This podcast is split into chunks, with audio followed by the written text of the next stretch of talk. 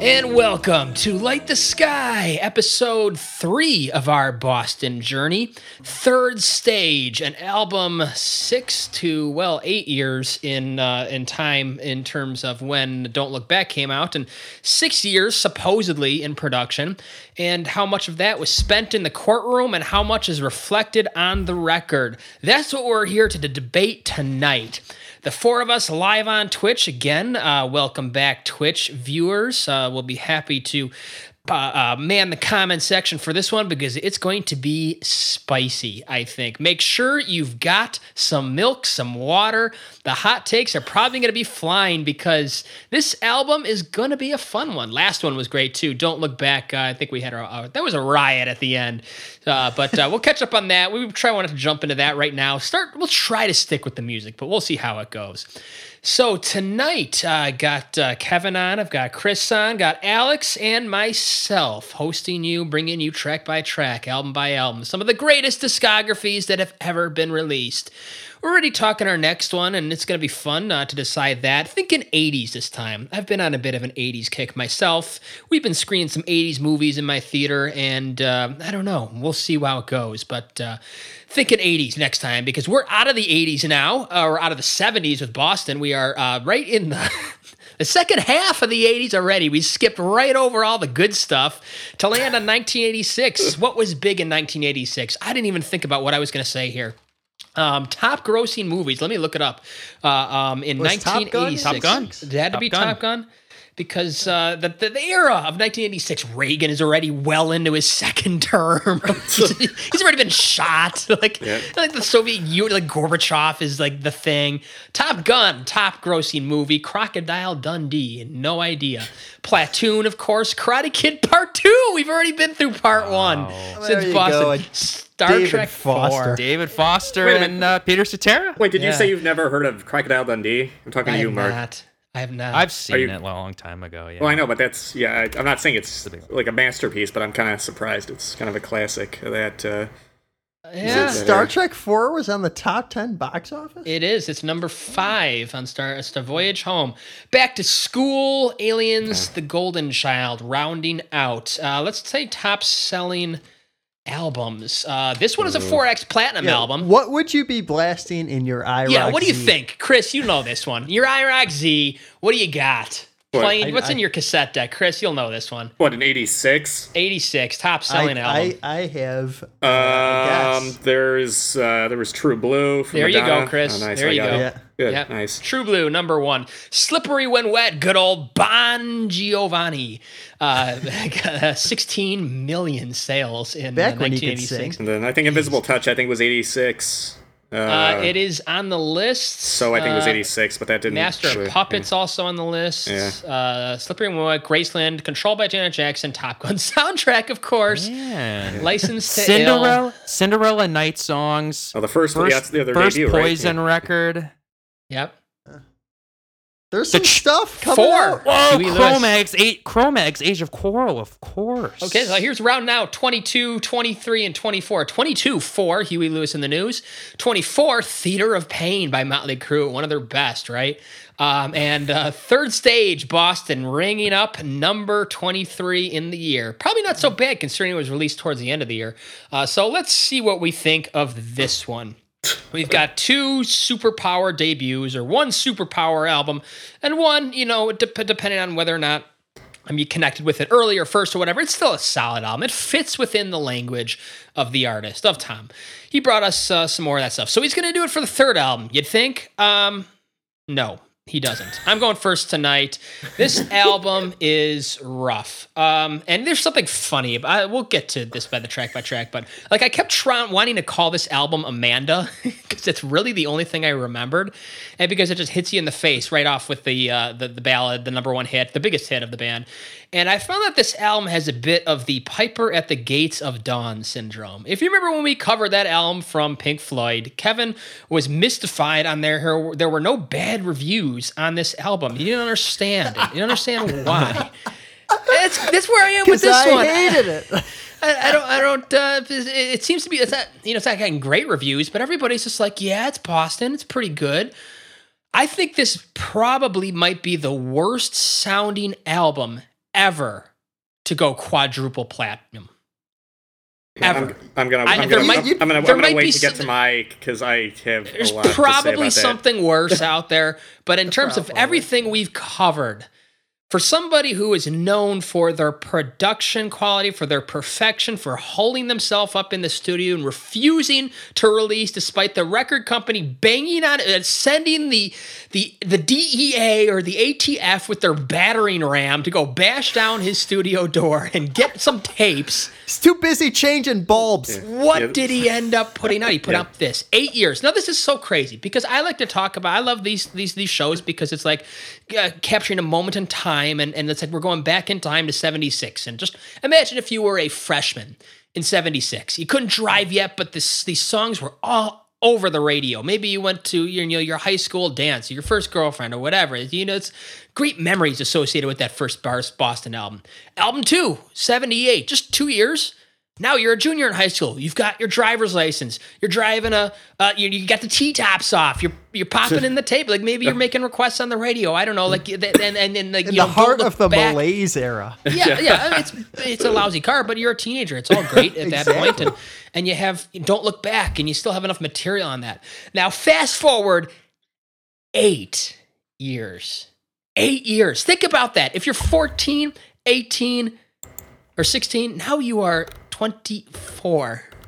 And in 1986, you were 24. You're probably married. You might even be divorced. You probably got a kid or two. You've probably started and kicked a cocaine habit. You probably had 3 career changes. You're like, Boston. I remember Boston. I couldn't even drive when I heard Boston. That's crazy. I think it's the longest album gap we've ever had that excludes like late career stuff, like Metallica many years later, Pink Floyd, with Endless River. That doesn't count. That's ridiculous. And the big problem with that is my biggest disappointment with this album, band as a whole, is that we never got to experience the evolution of Boston through all of the great sounds of the early 1980s, the new timbres available for everybody to explore and synthesize with the keyboard, the new production techniques. There's so much there that we could have had, but we didn't. And when you put out music, you can evolve. When you can tweak things, you can get feedback. You can understand what works and what doesn't and bring it into your sound. And you know what? We never got that. So Tom, you should have spent more time releasing music and less time in the courtroom. This album gets a 0.5. Oh, the opening blow. That's a first. He just unloaded. That's a first in the history. That's the first in the history of this podcast. We're starting out with the launch key. I don't believe it.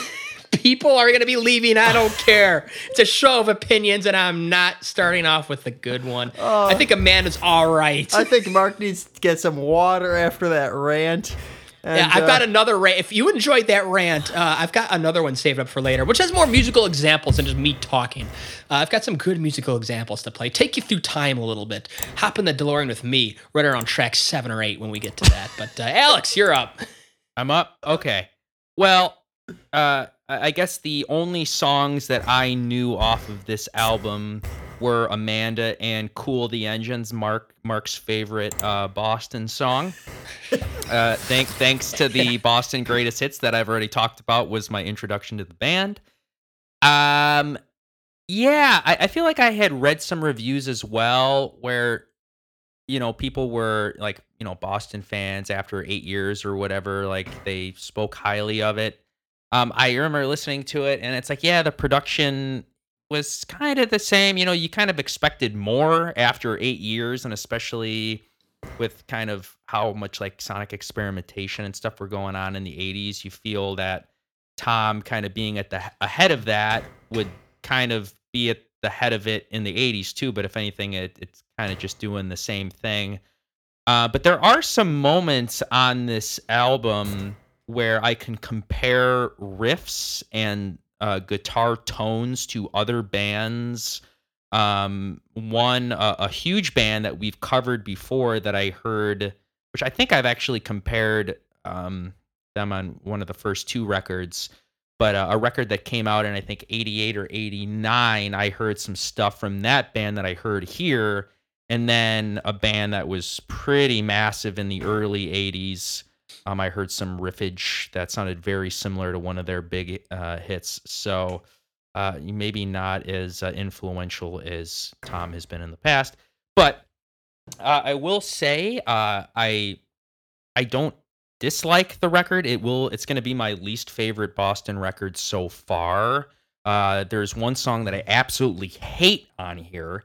I listen to it and it makes me kind of uncomfortable and I don't like it. And you'll have to figure out which one that is. I'm sure you already know what I'm going to give it, but it's kind of like the first song where I was like kind of appalled. Like I really didn't enjoy it. But then there's one song where I'm like, okay, I'm glad I listened to this record because I have maybe a new Boston lifer song on this album. Yeah, one that I was not aware of. I'll tell a little bit of a story about it when we get there. But yeah, definitely, it's kind of in the middle. I'm going to give it a generous 5.5 out of 10 here. You know, some of the songs, like there's catchy parts of it, but then you listen to it and it's like, okay, well, it's nothing great.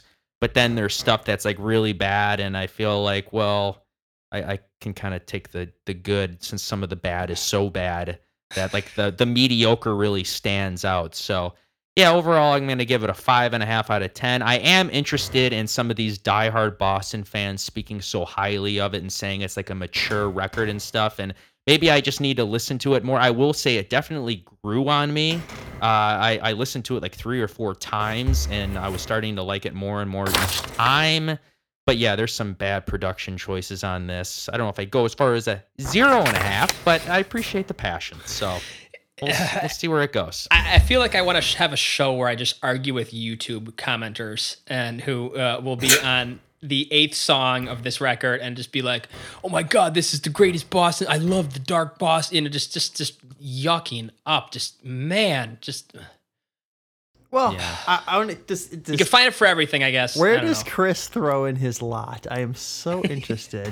Yeah, I feel like Chris is he's got something prepared for this one. He's got his poker face on. I feel like he might be holding a straight flush. He's kind of implied that he had to pull over when he was listening to this album. Yeah, in fear of crashing the car. No, yeah, there is a little bit of that, but I want to start out by saying that there were a number of moments on there that genuinely got stuck in my head that I'm like, son of a bitch. Like, yeah, it's like this is, but that's okay. So I'm going to end that as far as the positives.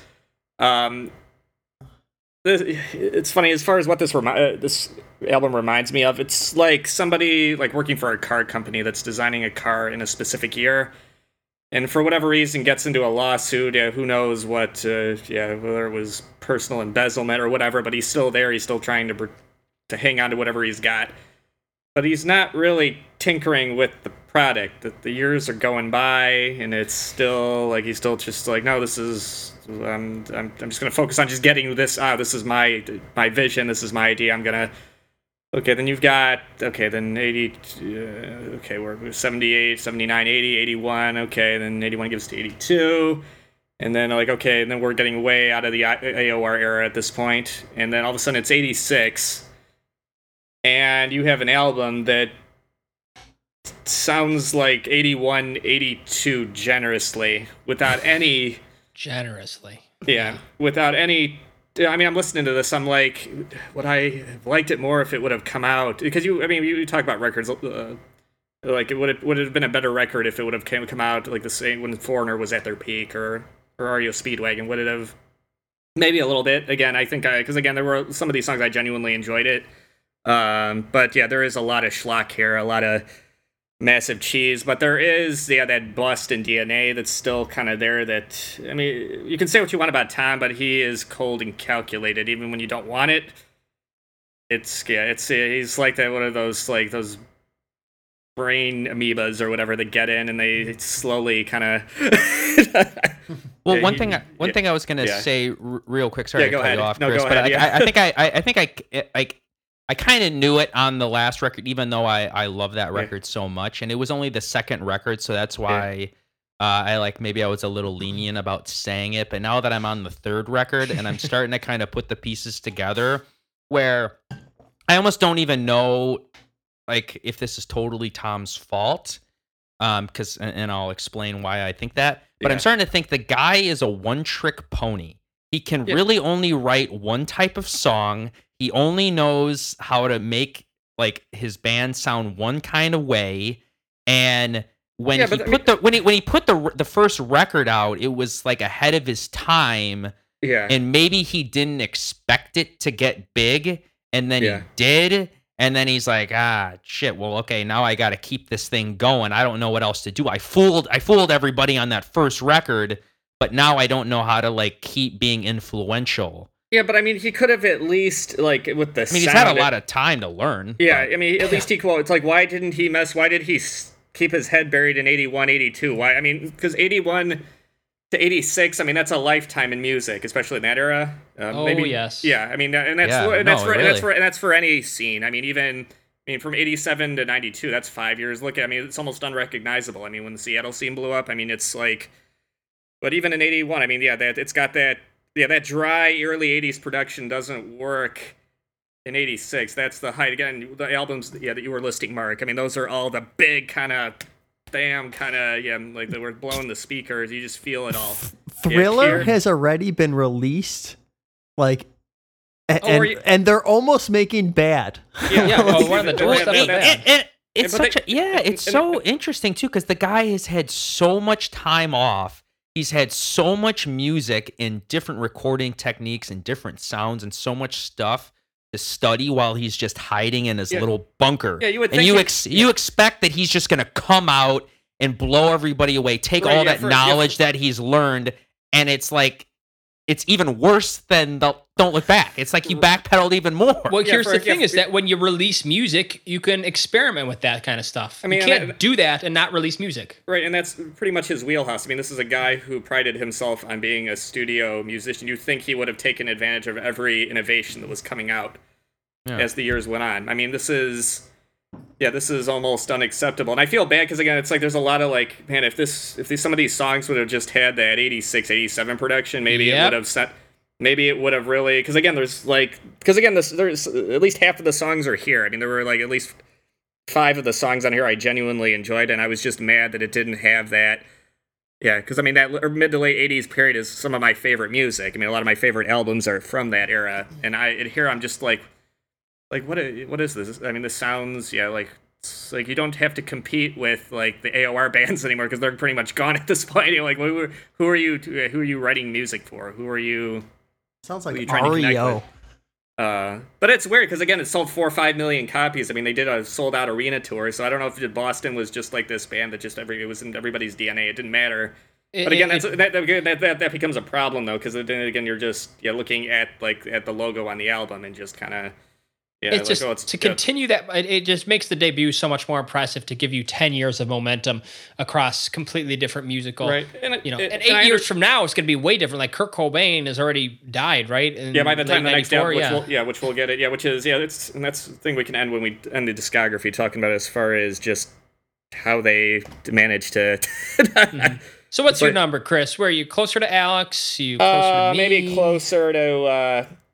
Because it was funny, like that first listen, I'm like, okay, this is just like I'm done with this. I'm gonna go listen to some, some synth pop. But then then on the second listen, I'm like, okay, like I can hear these songs like bouncing right after I turn it off. I can hear them bouncing back in my head. Like, okay, so I'm gonna give it, just because I don't, how do I do this? Yeah, because I know 6.5 is typically my re-listen. Like where it's like that, like I wouldn't necessarily, but there's some moments where I think because of the production, I think I have to hit it a little harder negatively. That's fair. Because it's still a rough album to listen to. It's like, I mean, I'd love to see like them just do like a massive remix or remastering of the record and just pump it up a little bit then maybe, but again, based on the original, I'm going to go with a 6 out of 10. The highest score yet. Kevin, what direction are you going? Well, I figured I would also get my statement out of the way in the beginning. And I was going to do it, you know, I'm going to throw Tom a bone and do it in a way that he would understand. The charges against this album are egregious. They are as follows. Too many ballads, opening and closing the album with ballads, having not one, but two songs as the title of a woman's name, creation of the same songs, but in a deficient manner. The songs sound like demos. The mixing is worse. The performances are uninspired. Boston used to be the sun shining on a carefree youth, and now it's gray, cloudy, and depressing. They weren't always going to stay young, but the songs and the rest of the production didn't have to go away because of it. And I'll tell you one other thing. There's been a few albums during this whole run of this podcast that have gotten me angry. Like, actually angry. And I was doing the usual mow the lawn in suburbia with the sun shining. And this should have been perfect. It's summer, by the way, for those of you listening in winter. Summer. And you know what? The more this album went on, the more mad I got. I just could not believe it. I don't understand this album. For me. I do not understand this album. The more I think about it, the more I think of how lazy it is. And like, in the worst way, like, you spent how many hours of how many years cutting tape to put out the garbage drum production sound that is so bad. And apparently some of those are real drums. I've heard fake drums by 86. Fake drums sound better than your garbage real drums. I mean, think about this. Mr. Perfectionist himself, like the guy known for being perfectionist, Mutt Lange, put out 3 AC/DC albums, a Foreigner album, a Cars album, before this guy put out a single album, and we got this. Pile of, like, it is pile of poop. Like, I just cannot believe it. He rips off himself. Like, it just boggles the mind. You know what? Let's just rehash Amanda. Not only that, let's open with a ballad. Let's close with a ballad. Let's stuff a couple ballads in there. Let's do a useless instrumental track. Let's do another useless instrumental track. Let's take out all the rock. Let's make Brad sound like he's singing in, like, a metal room and make him sound emotionless. And after all that's done, let's brag about how we don't have synthesizers. I'm sorry, Tom. Maybe the synthesizers would have helped you here, because in all that time you developed a Rockman, and by 1986 people are using it better than you. I mean, examples. Think about that. I have evidence to present. ZZ Top. Oh, I heard some ZZ Top on this. They already released. Like one was only really, like, recorded with the Rockman, which I think the Eliminator. No, not Eliminator. It was Afterburner. Which was with the Rock. That was the year before. The guys are using your equipment better than you, and then you storm into '86 and you give us this junk. Like, are you kidding me, Mr. Producer? What were you even hearing? Where's the bass? Where's any of the feeling in this? Seriously, he's busy changing bulbs. In the liner notes, he changed 186 bulbs. I think you got an electrical problem, Tom. Give me a break. You know what's funny? Studio. When you think about it, I mean, I know to make that album, I know it wasn't the 8 years, but it was still about 4 years. You would thinking what Def Leppard went through.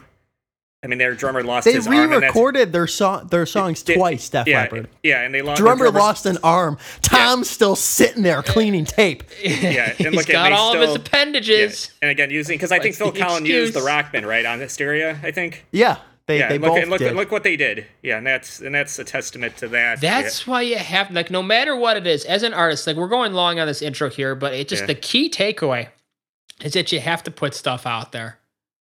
You just do, whether it's film. Like, I've worked with filmmakers that have taken, 7 years to release a 5-minute short film, and I admit that I'm guilty of it myself too at times. You just have to. It's just no other way around it. One thing I want to, then I'll let you get your score in, Kevin. Thinking as far as just working on your craft and kind of just keeping up the momentum. I was thinking back to the Eagles documentary with Glenn Frey talking about the early days of the band and watching. I think they lived in the same building that Jackson Browne lived in, and he was talking about just listening to Jackson, just working on songs day after day, just hours and hours and hours and hours, and he's like, oh yeah, elbow grease, you're just writing songs and just.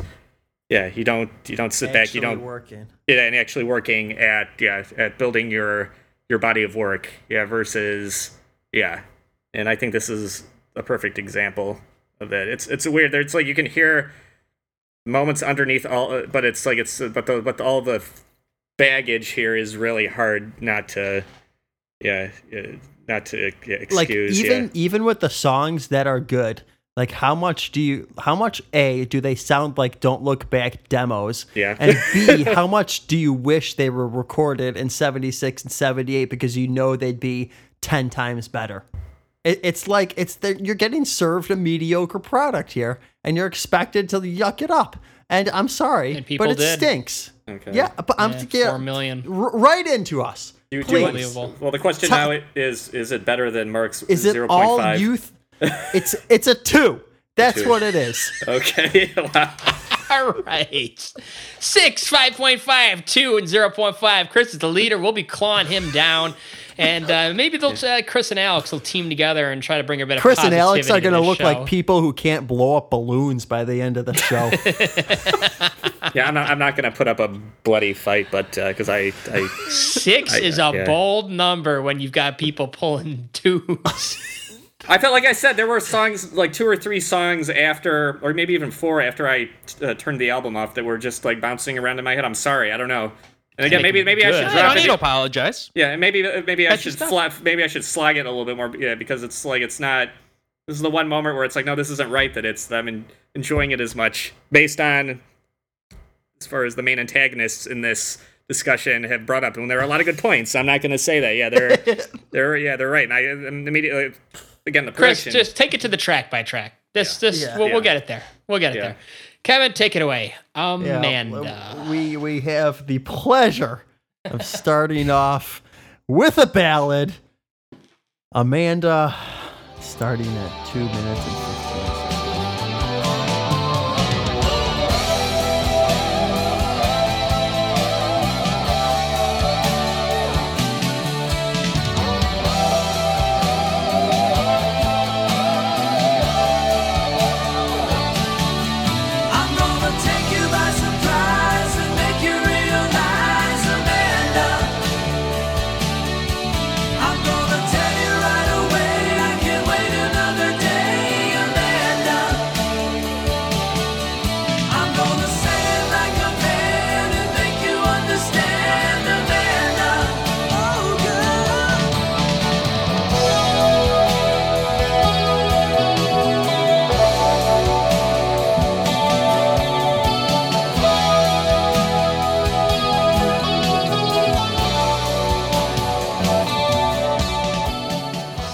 This is really, again, probably like the dictionary definition of like the cold and calculated that you want to like, okay, there's nothing really interesting about this song. I mean, it's very, but again, it's perfect for it's got those.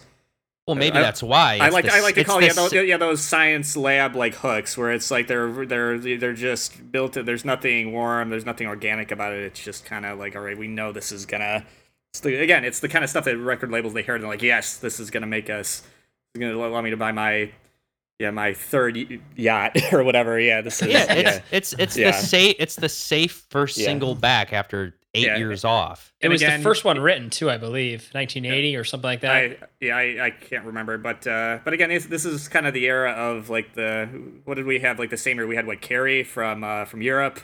I think the next year, I think we had Sarah from Starship, and then Sarah was before this. Oh, was it? Oh, okay. Yep. So again, it's just following in and then you had Rosanna by Toto. Yeah, which was 82. Okay, that is okay because that sounds like that era. It sounds like 82 in 82. Where here it's like okay, like all right. The only thing why people are kind of it's hooky. That's the only reason that a lot of people are giving it a pass. But again, the production is. Of that era And there's one part when I heard it, it was like an arrow through my brain, because it was like I've heard that two or three notes somewhere, and I didn't actually have to think about it that time. Yeah, Kevin, if you could play at 50 seconds. I mean, it's repeated, but and then I'm gonna upload a link into the.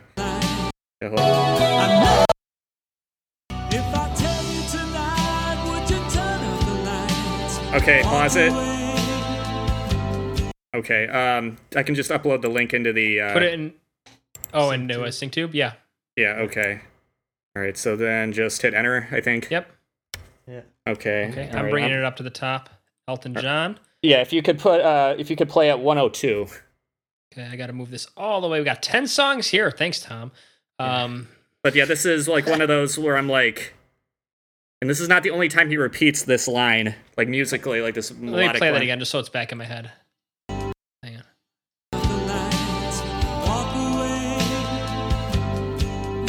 Okay, that's it. Yeah. For Elton John, where 102. Okay. Oh, hold on. Yeah, hold on. Let me get here. Yeah. Oh, yeah. Oh, it drove me nuts. I heard that. And he does it somewhere else. Yeah. But again, there, it's like, but I'm like, he couldn't even, it's like their number one hit, and it rips off.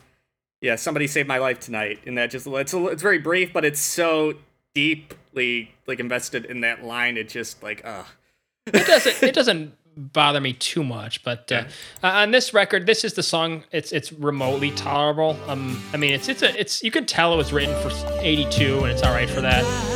And I want to play the chorus here. I'm gonna take you by surprise and make you realize Amanda. It's that Amanda that really works. It makes it the hook. Not in that one, but in the second time around. But if let's just listen to the bass on this right here.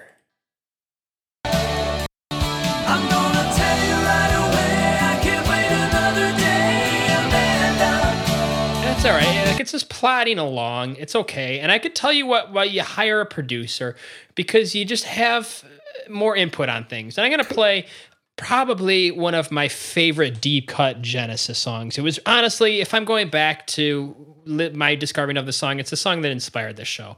This is Please Don't Ask by Genesis. And I want you to listen to the bass on this one. And this is, I think, what would have made Amanda just a couple more passes on production and a couple more, just input from people to say, remember that song, Please Don't Ask by Genesis? Duke, big selling album. We could have a little bit more interest in the bass on a very similar type of ballad. Right in the chorus here. Listen to what the bass does here.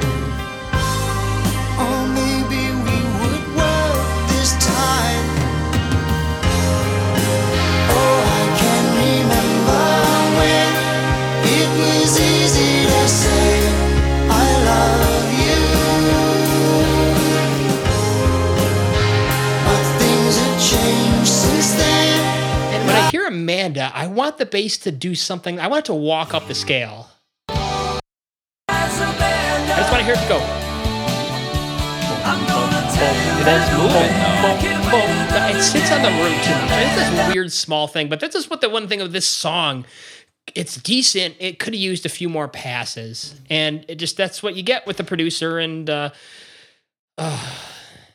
anybody hate this opening up the album?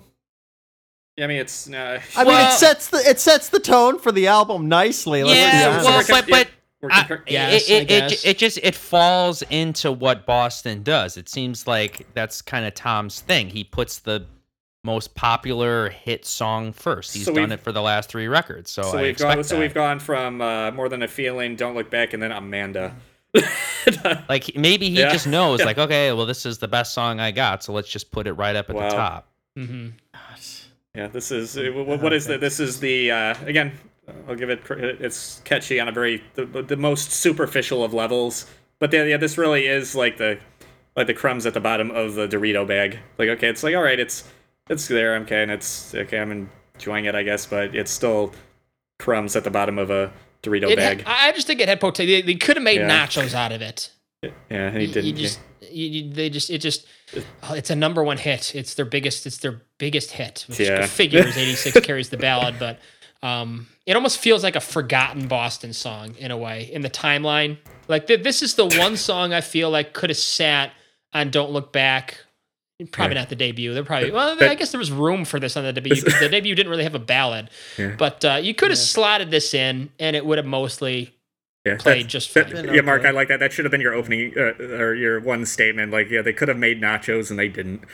And they just gave me crumbs. Well, they gave me worse than crumbs later. It's fine. I just can't. I have a hard time getting past the production on this album because it's not like he couldn't. That's the thing. Yeah, for a guy who was all about the studio. It's like somebody who just lost their talent. The Monstars came in here and they stole the talent of Tom Scholz. God, I love that. The Monstars stole NBA players. Wow, did you just? I will say. Here's where I stand on the production. I'm not like as appalled by it. I'm appalled more of the fact that you expected this guy that seemed ahead of the game in 1976, and he had all this time off to digest what was going on. Yeah. To me, it still sounds kind of in the Boston camp. There is one song in particular, the one song that I hate. I can't wait. Where that one, I actually really freaking hate the production on that one. But like, I can live with this because it's just kind of what I expect. This one's fine. Like, well, I don't hear horrible production in this song. I kind of feel like that for the whole record. It's all of the same. If anything, it's maybe even a little thinner than Don't Look Back. And it's not like, I don't know. Where's the warmth? Where's that sunshine on the skin? No, I know it's not there. You know what? You put us into space and kicked us out of the space shuttle without a suit. You know, maybe I was gonna wait to compare it to this record, but now this conversation's making me kind of think of it. It's the OU812 by Van Halen story. Did I not rant about that one? Coming out of 5150, you hear OU812. There's a charm to it. I've learned to love it, but that is the one album in the Van Halen catalog where I wish they would remix it, add more bass to it, because you think like it is a little. It's like the Justice for All too. It's like, where's the bass? And it is part of the sound, and I get it, and people love that record, and that's one of my favorite Metallica records, but it's like, you wish what could have been. Away with that. Yeah. At least OU812 and Justice for All had some balls. Well, yeah, and they had good. I mean, they had. They had songs. Tom is just serving up the sappy ballads. Yeah, there's a lot of sappy ballads on it for sure. Yeah, nobody can hear this. We're playing "Mine All Mine" by Van Halen. Hang on. I think I can make that happen. I should be hearing it live. It's pumping through the Twitch stream. Yeah. I don't like this album either, but that's this just shows you how much butt the mid '80s kicked. Yeah, you're right. You know what? 1986, same year as 5150. Yeah, right. Give me a break, Tom. All right, what's up next? We're ready. I'm ready. We're going to start this at 3 minutes.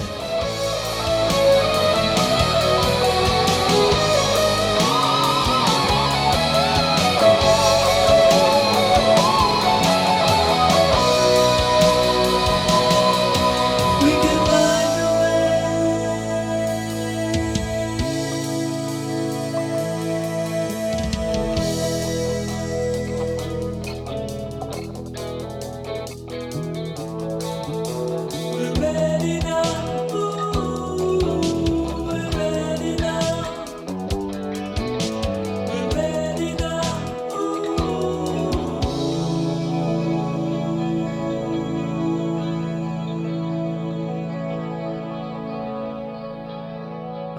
think he spent on that effect. Yeah, that is. There's some warm blankets there. I don't know that about the ooze, though. Is the track, ladies and gentlemen. That is the one. This song is fantastic. Yeah, I think the solo line is nice. So's great. Opening riff is catchy, and then I think they get the heaviest they have got yet on a Boston song, where let me see where it is, but it's the what I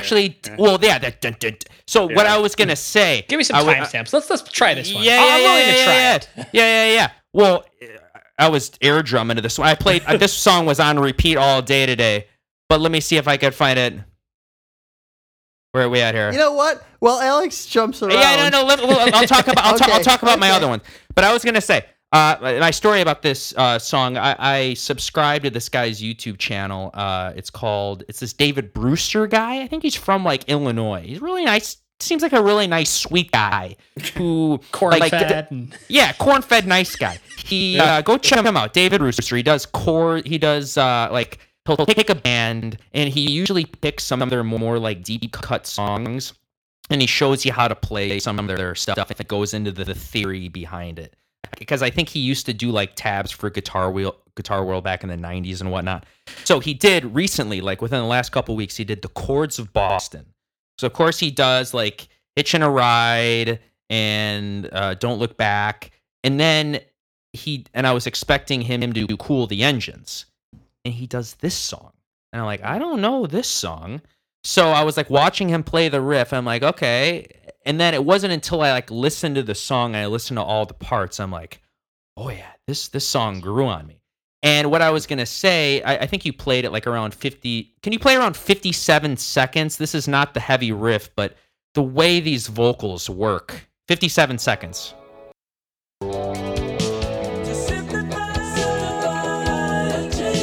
Let's see if I can switch it. I think it's right here. Watch. Here we go. When have they ever done this? Look at that. When have they ever done the cymbal choke? That is sick. You know what that reminds me? You know what that reminds me of? I hope that was Sib with the fro. That sound that was another. I don't know if I have issue with it because it sounds. I think he's really out of the band, Alex. Yeah. Huh? Tom has left the band behind. I think in like 80 they were all done. Well, it doesn't matter. Whoever that was, I liked that. It was probably Tom. Doing it. Yeah. And what I was gonna say here, let me put this in the chat. So I was leading to this. So there has been numerous times on the past Boston records that we've covered where I've heard Van Halen in Boston, and there is a song off of OU812. Let me go ahead and pull it up here. The song is called Sucker in a Three Piece. Mm-hmm. And if you could, I'll put it in the Skype chat. If you could play right around 3 minutes and 17 seconds, I feel like the tones and some of the chord voicings are very similar. And Sucker in a Three Piece would have came out a few years later in 88. And I'm like, I wonder if Eddie was listening to a little bit of Tom here. Well, the one thing, and we talk about that heavy part as I pull this up, is that it's nice, but for 86, it should be tighter. It should be more spread across the stereo spectrum. Yeah, but I feel like they never got like kind of like almost metally there and like that heavy kind of chuggy riff, and then it's very beautiful. I think the song has everything in it. 317 on Sucker in a Three Piece.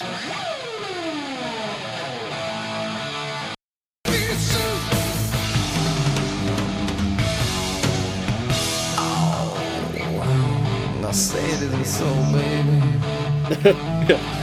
Not entirely, but like. Think of the tone of the guitar and some of those chord. The chord changes. Like I hear some of that in that heavy riff. Not so much this part, but listen to how fat Eddie's guitar is. Yeah, it's just it's so thick. Sure, but I think this. All right, you got to think of what's on this record, and I think this kind of has it all. It's like this very beautiful. You got the saccharine warm blankets with the ooze. You got the heavy parts in there, which I feel like they hadn't really hit yet. Yes, should they have maybe gone farther with 8 years off and, you know, yes. years of Metallica and thrash and metal to listen to and get inspired by? Yes, sure. But I think the song's fantastic, and I'm sticking with it. You want to hear something? You know how singers have a shelf life? You sure. just wasted 8 years of Brad Delp doing nothing. Yeah, at this point, nothing. Yeah. He sat around for all that time. Waiting for demos in the mail. Yeah, now he's sitting there looking for the mailman. Prime. Now he's in his mid-30s. Yeah. This guy has golden pipes, and he blows the world away on the first album. He's good. Okay, he's good. I know he's not Freddie Mercury. That was a question for debate I was going to throw out there. I know he's not Freddie Mercury, okay? That's fine, but nobody else is. Mm-hmm. But he's got some pipes, and you just spent 8 years sitting around. What is your favorite singer? Like, think about the top of their game, and then fast forward at 8 years, and then compare those two. Like, it's totally different, yes, right? Yeah, I'm going to say on this whole album, for 90% of it, and especially on this song, Brad, like, if I didn't know if it were Brad, I'd expect that it was like somebody that just sounds like him. There is a little bit of a weaker kind of. There's too many moments where he sounds like a backup singer. I don't know if it's him. There's so many times where it's just the delivery is flat and the delivery is lacking and the delivery has no emotion. And I don't know whether he just got sick of these songs after hearing them over like a decade or what. But that's why I can't buy into the song. You know what was? It's because I listened to Brad and it just doesn't. Was it just me, or did the way that he the way that he sings the chorus "We're ready"? That sounds very much like a Freddie type of singing moment. Yeah. It's not a top of the Billboard chart Amanda song though. So that's why I think it plays more on the strengths of more of like the different moods and stuff that and kind of more of the guitar work than just like a simple ballad. And I think it's like that deep cut kind of lost Boston track, and that's why I kind of appreciate it. I'll buy it. I'm at a 1 now. All right. I like that the varied moods of this song. This song does give you some dynamics. Yeah, there's a lot of dynamics in there. That's the word I was looking for. Yeah. I feel like we're complimenting the reverb section on a crate. Oh, there we go. Inside. It's like, the tone is like, that reverb, yeah. When you turn all right, we got good stuff coming up here. Who couldn't wait for this one? The launch, countdown edition, third stage. I'm pumped. I am ready for all of this. I'm pumped. We've been looking forward to this all week. I'm shaking in my chair. You know what? Forget it. Yes, and your Stormship Trooper and your different sections. I'm putting on the launch. 45 seconds. 3 stages in 3 minutes. Yes, close to the edge is 3 stages. Is this a BBW or what? Imagine them opening the show with this. Well, actually, it might work. I don't know.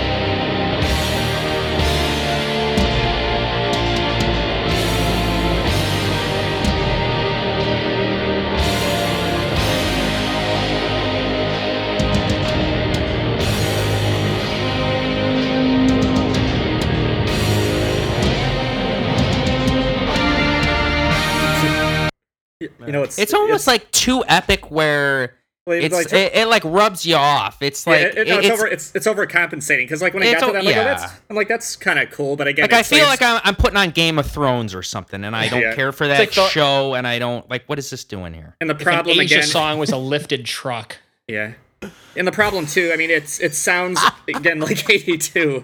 I mean, it sounds like something off of like an early Asia record, like where it's just got all that. This is not an '86. Except with a bucket of mud dumped over it. This is not the synths that they were using in '86 and '87. That's we're already again. How many times do we have to say it? This is not 81, 82. Chris, no synthesizers on this album. Tom wants it known that he spent the time put synthesizers on this album. Yeah,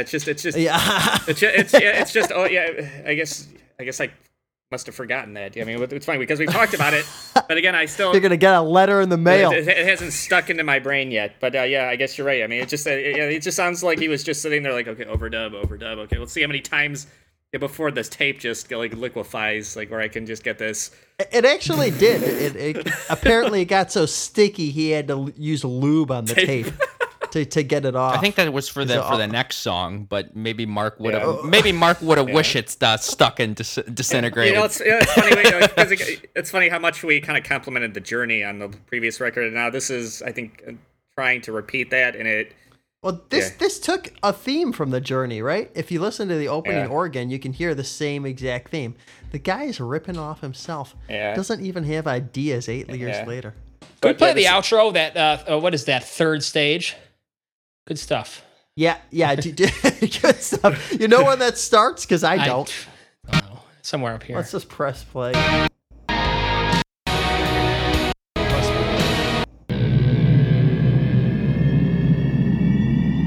I feel like the THX logo is about to come out and slap me in the face.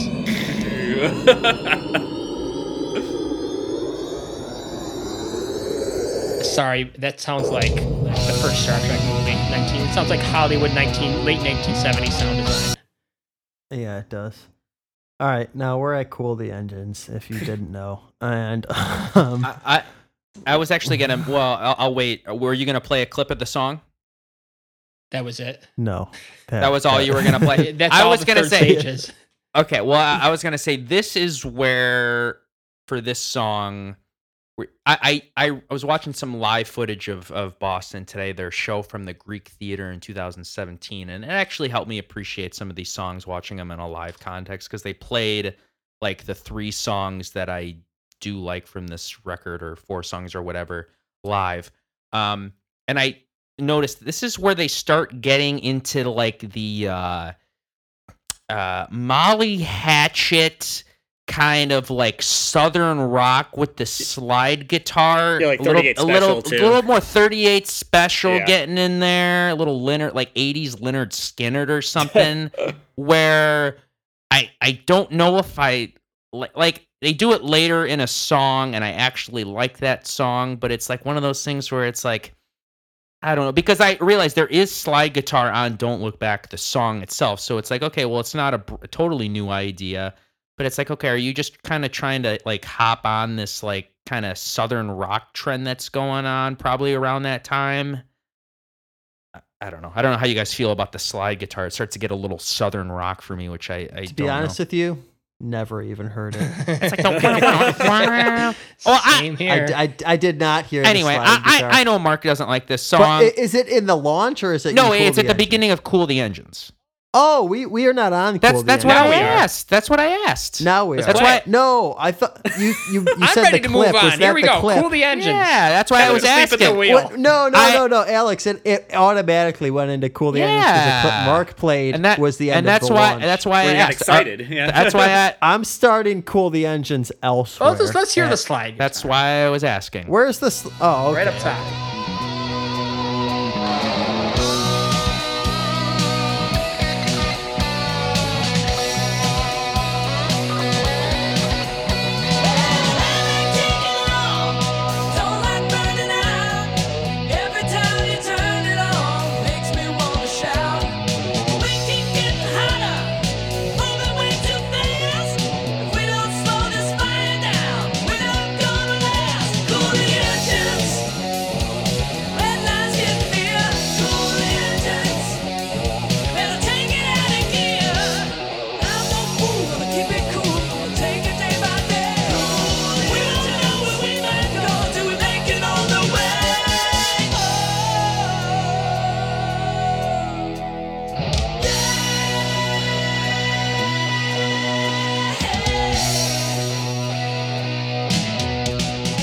not gonna pretend to like this song. I like this song. Yeah, that's fine. Like I can. It's one of those songs I just don't connect with. I'm sorry, but this is the point in the album where the drum sounds start to bother me. They start to sound drum machiney. I didn't really. I don't know if it's Amanda was recorded differently or what, but starts to get a little sampled here. And oh yeah, that's. I was thinking of that line from that thing you do, where guys like I was playing like a wind-up toy out there. Yeah, that's kind of what it sounds like. Everything is. Yeah, and it doesn't help that the tempo is like hey. Cool. That's probably what I don't like. Cool. It's got this dumb little tempo that I just don't like. Well, guys, I think we've lost stamina here. No, I don't think you were ever gonna get me on this song. I don't know why this song. I'm talking about like the whole record in general. I can see it's just gonna be Kevin just trying to keep it together. I don't know. I just don't convince me that this isn't just a bad demo song. I'll convince you in here it's not a bad demo song because it gets worse from here. It makes you think that this one's actually the real song. It's one of those songs like that I would listen to on the Don't Look Back expanded edition. Be like, oh, that's kind of interesting. I wonder why they left that one off and never think about it again. Mm-hmm. Yeah, I don't know. That's just kind of what it feels like. It's yeah, cool the engine. It's not bad. But it's not great, and it's just everything is just kind of there. And then when you combine that with the production, it just makes me makes me not want to listen to it. I think for me, maybe it was just because I liked it when I first heard it back on the Greatest Hits way back when I was a kid. So I just kind of have always liked it, and I can't really separate it from that. But I suppose if I was just hearing it for the first time like this week. Or whatever, and it would probably just kind of blend in with everything else. So I respect that, I guess. On the Greatest Hits album, it would just sit there right next to Smokin', and because I think for me, I liked Boston so much, and I just wanted to keep hearing more, and I love that guitar tone. So I heard it again, and the way it came in, and I felt like I heard the Rockman even more. Which then I found out, I think this was the first record where he really did use the Rockman. Yep, so I think that probably was it too. I heard that Rockman tone for the first time. I'm like, that's it. That's the Boston guitar tone right there. And I really heard it on Cool the Engine. So that's catchy to me. I've just liked it for a long time. I'm probably going to kill this for Mark. But yeah, that main kind of guitar riff, as soon as I heard it, and again, I still enjoy the song like Alex does. But the first song that popped into my head was Long Way to Love by Britney Fox. And I don't know if that's a good thing or not. Well, here's the thing, though. Who's copying who at that point? Well, I mean, that was, 88 or 80, like a year or two later. Britney Fox is later than this. Yeah, but sure. I don't know. I guess, that's where they're pulling from. Yeah, 86 Boston. But so that was one, I guess, if you want a thing that kind of puts a little bit of a nail in the song. Again, I don't think it's a horrible nail, but it just kind of made me laugh a little bit. But everybody like the subject matter, or do they not? Care? I didn't care. No, it's stupid. I didn't care. I didn't really. That's the thing is that even when they try, they don't. But this is the one part that we have to get into at 147. Yeah, this is where as far as the influences start. People who used Tom's equipment better than he did. If you could cue that up, Kevin. There's ZZ Top. Yep. Oh, yeah. Yep. Like Eric said, that came in. I'm like, that's not even trying to be. And then give it a minute. Let it keep going. I wanted to hear that. There's another riff that comes up.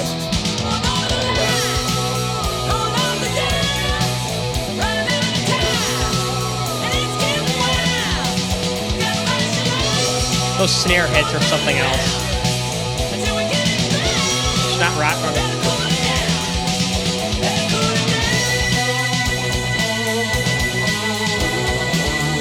All right, you can.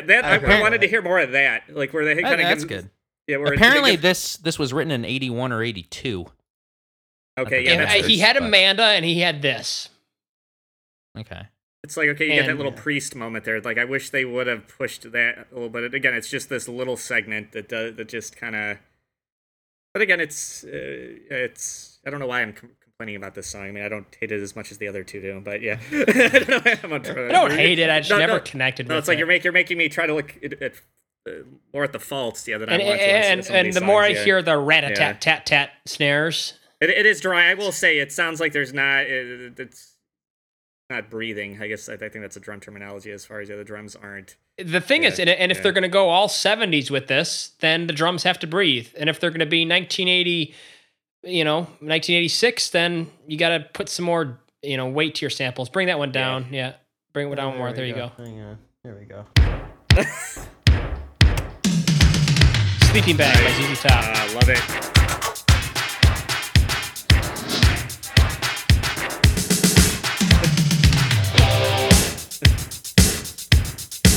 See, if you're going to do that, you got to go all in. You got to be kidding me. God, I'm putting that on. Just wait. Don't spoil my rant coming. I've never listened to that whole album before. Tonight's the night. Sorry. Afterburner, yeah. All right.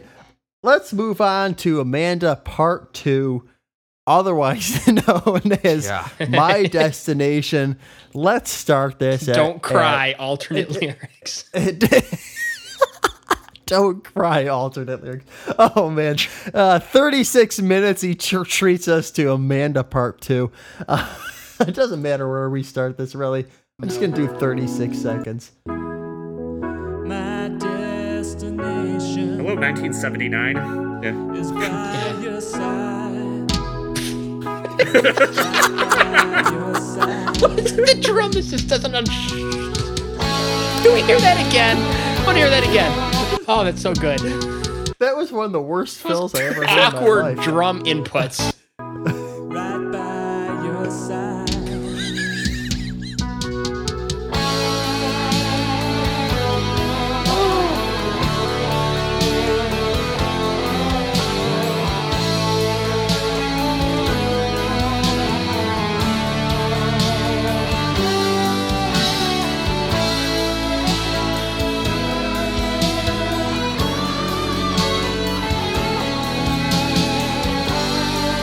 The snare sound is getting worse.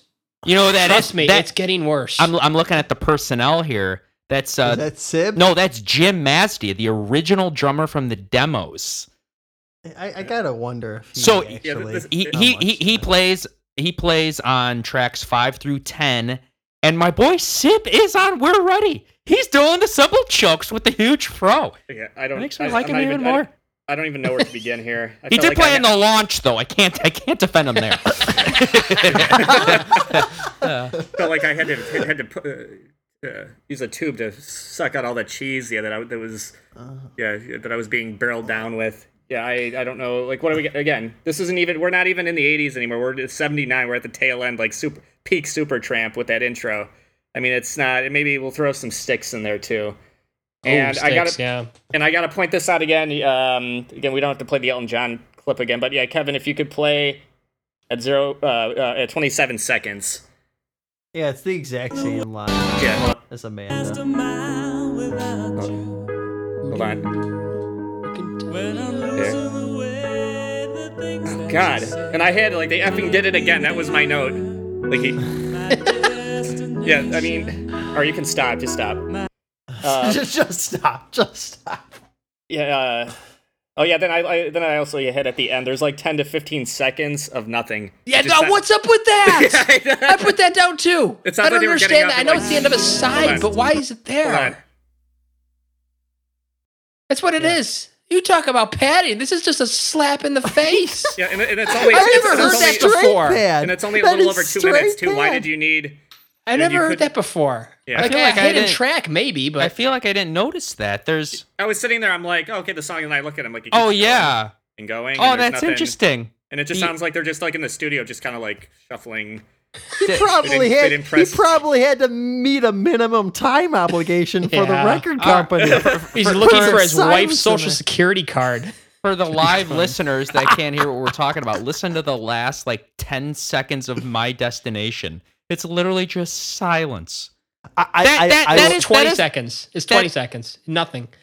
That Is it 20? Yeah. It's 20. Mr. Perfectionist. I've never done that. I hope that the guy spent 2 days on that silence. No, that I see here a little tape hiss. I got to get that out. Yeah. I got to put tape in there. I mean, I would get it maybe for like a vinyl thing, like, and maybe that's what it is, but for the CD, clean that up. Yeah.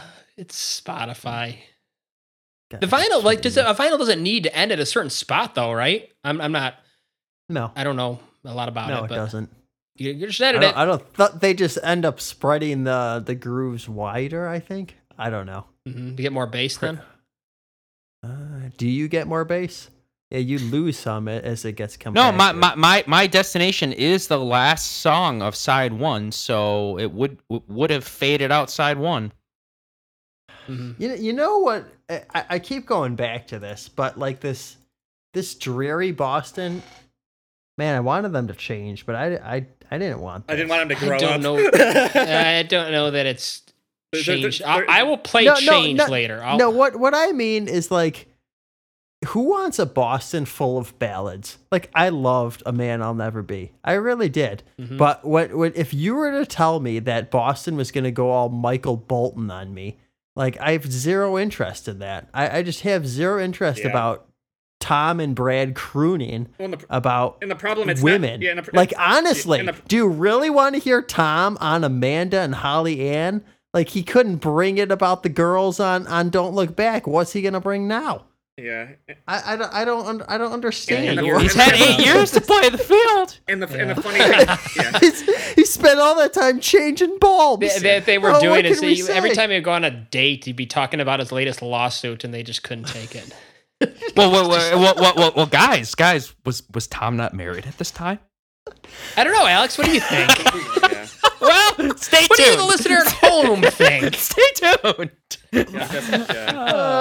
Maybe somebody needs to scour the case files of the old Boston PD. Yeah. Guys, just making up women, as we can see, Amanda, Holly Ann.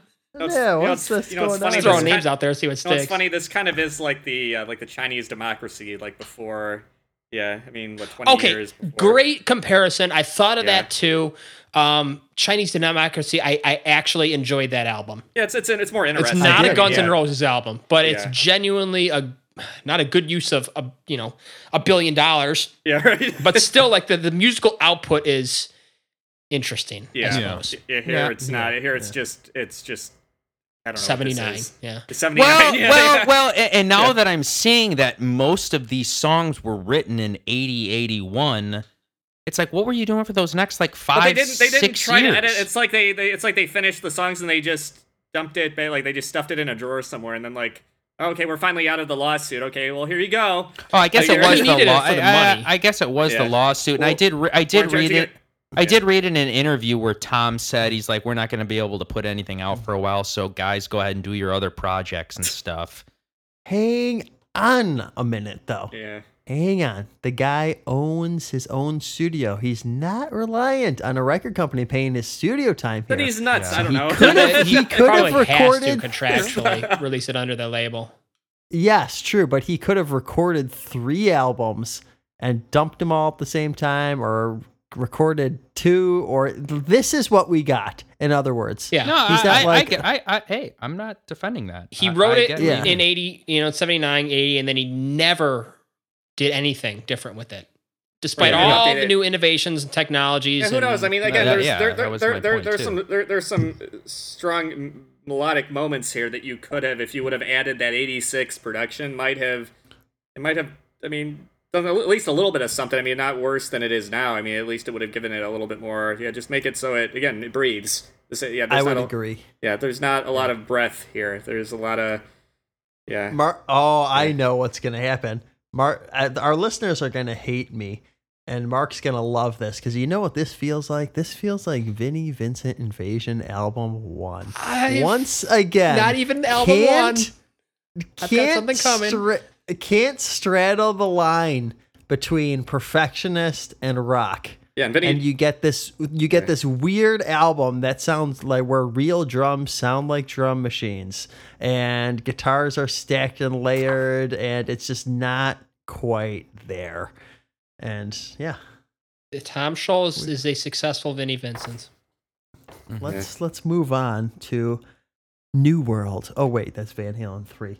Let's move on to A New World. Oh boy. Starting but, get it right from the top. Oh, Alex is early on this one.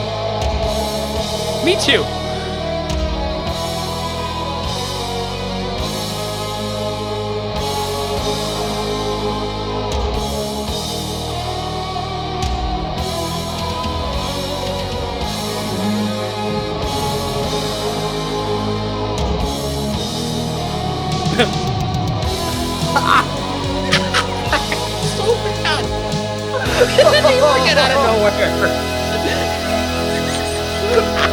That song sucks.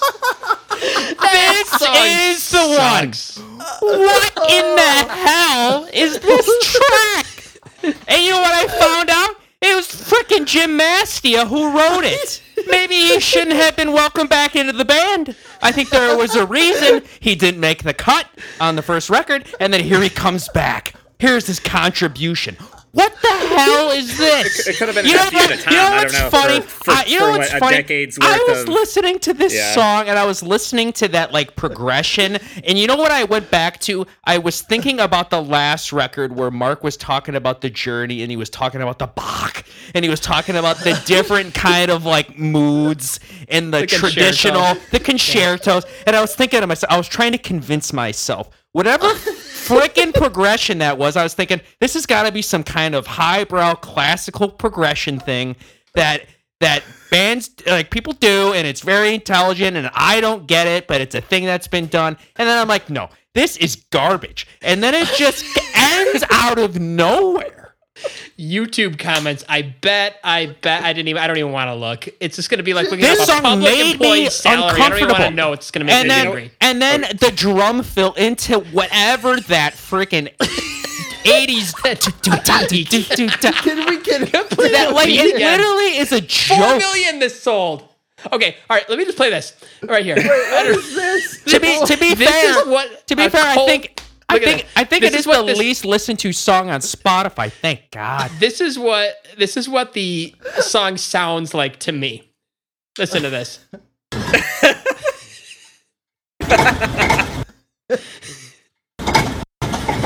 not far off. It sounds like a diesel locomotive cold starting, where it's just like.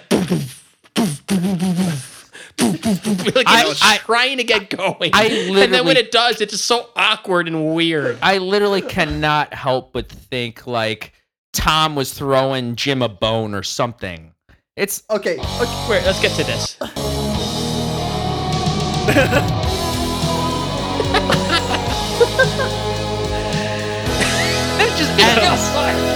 It just ends short. All right, Jim, you're done. You got enough time on my record.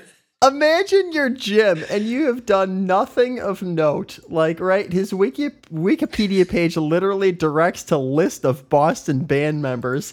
He gets his shot on the third album after the last ones have sold millions, and this is what he puts in. He gets his shot. He's got 8 years to get in a song. Guys, I got it. This is what we're going to put on the record. I want to see what this guy looks like. I'm looking him up. So, I gotta play. Does this. He have a wife? Yeah. Is she real? What's this song called again? A New World. Oh my God. I gotta throw it in. It was one of those moments where I wanted to pull my car over because again, this is funny. On YouTube, it shows up as a YouTube short because this song is so short. This song is a TikTok video. Yeah. So anyway, so you know what this reminded me of? Again, a much more superior little, I guess you want to call it short song, The Hellion from Screaming for Vengeance.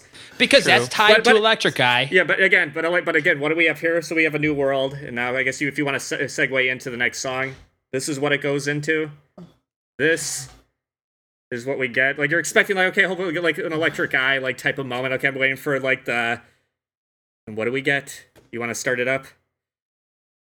What's going on? Oh, wait, hold it. Yeah, hit that button. Here we go.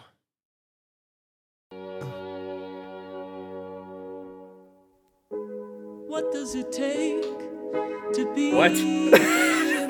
Electric Eye. This is not. Yeah. Oh man. I've never. Yeah. I mean, I'm reading the comments for A New World. If only this song was longer, it would be a hit. Yeah, buddy. I think it needs more than just length. Google the album notes for this. You'll be glad you did. A perfectionist indeed. I want to hear what the album notes do to make A New World better. I would love to see the best album notes of all time. That's for sure.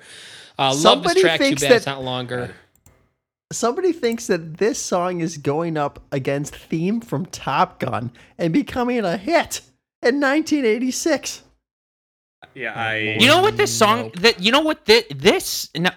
thought of this. This song sounds like it should be like in Flash Gordon. Like this should be on the Flash Gordon soundtrack or something. It does. And that's a compliment. And that's fine. That's fine. Yeah. I'll forgive Queen. Yeah, yep, that's all it is. Yeah. And that's probably what he did, but it just, To Be a Man, here we go. Yeah. As Jim Masdia looks. They can't put their experiments on my vinyl. Tom Scholz talking about what it means to be a man. I wish we had an experiment. Yeah. Well, yeah, let's start at 2:35 to be a man.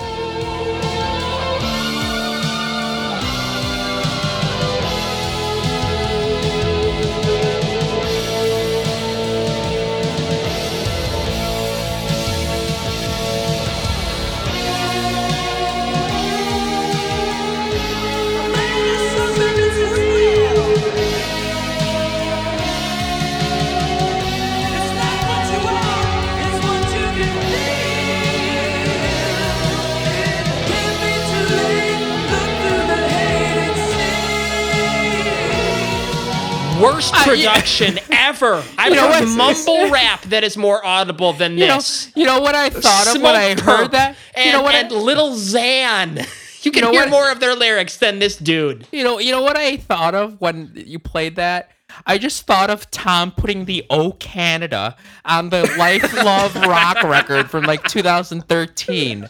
It's just like, what is... Like he's trying to write a national anthem for like Saudi Arabia or something. That's what it is. This was his attempt at a national anthem for a country. That guitar line sounds like a national anthem. But it's like one of those things where we talk about the journey and we talk about some of these lines, and the guy was writing such heroic stuff. I talk about the journey, how it predated the Top Gun anthem.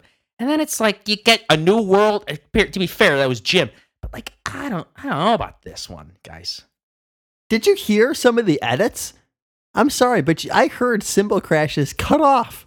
Not like there were anything to listen to anyway, but cymbal crashes cut off. Tom, you spliced the tape too soon. I'm sorry about that. And then you got just these drum fills that are... Imagine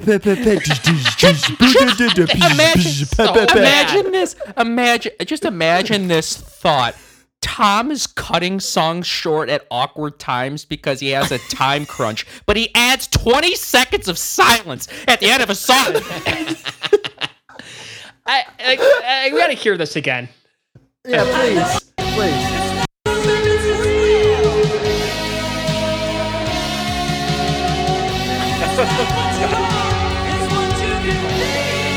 It's not what you are, it's what... Yeah. Yeah.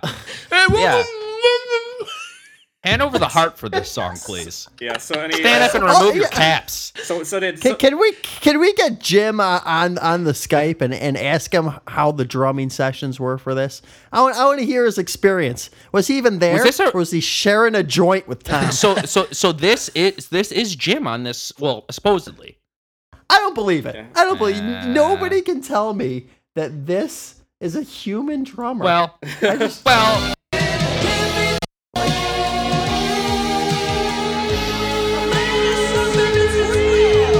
much reverb. It's entrenched in reverb. Yeah. Actually, it's so bad. Actually, after Jim's contribution with A New World, it might be actually believable. All right. So the Chris, you got something to say? Because I've got my presentation. Finally, I'm ready. But Chris, go ahead. We're here? Yeah. So did Tom succeed in telling us what it means to be a man or what it is to be a man? No. No. Yeah, What does he do? Yeah, a song about being a man. And what does he deliver us with? A ballad with a sappy. Isn't there a Tesla song about being a man? It's a lot better than this. Most likely. Yeah. Okay.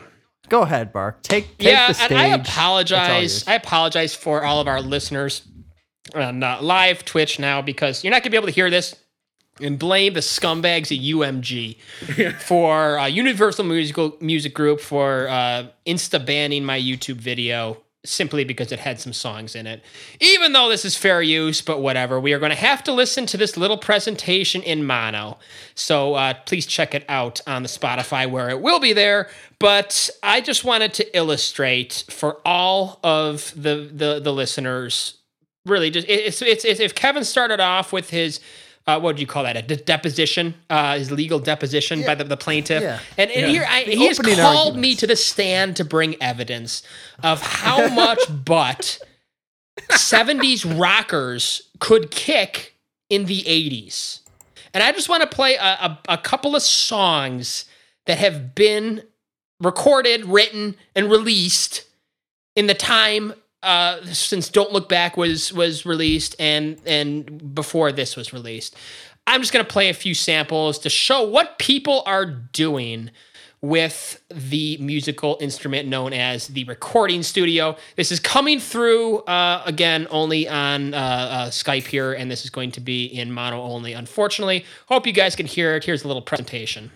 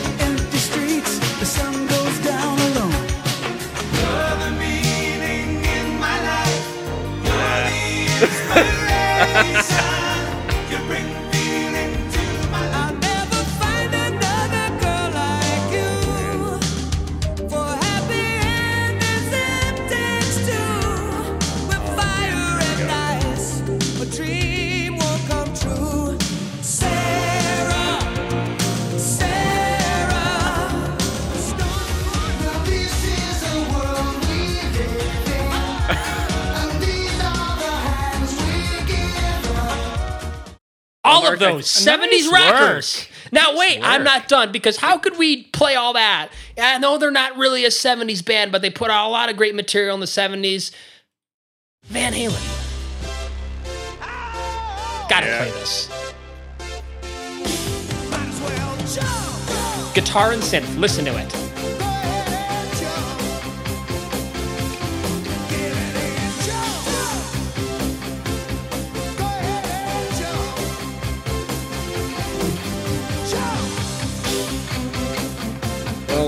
The greatest guitarist in the world had left the guitar and was playing with the synthesizer. And I'm not done yet, because I have one more that is just the biggest slap in the face to Tom. We've mentioned him twice on the show already. The Rockman, ZZ Top, Afterburner.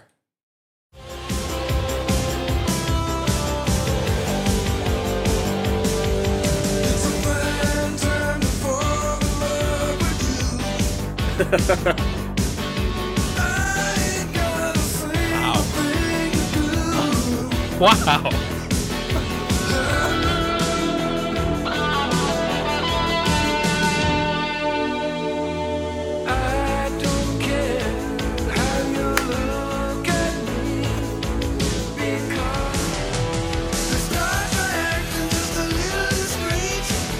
Oh boy. Oh, I'm crying live on air here. Oh. All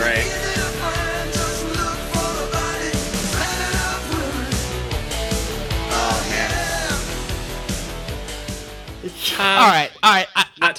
I need to criticize myself What have I been doing? How have I not listened to all of it? I'm crying over here listening to these clips, and I'm getting this low-res 96 kbps mp3 in mono, and it's doing something to me. Yeah, I not to beat a dead horse, but yeah, I do know Rough Boy though.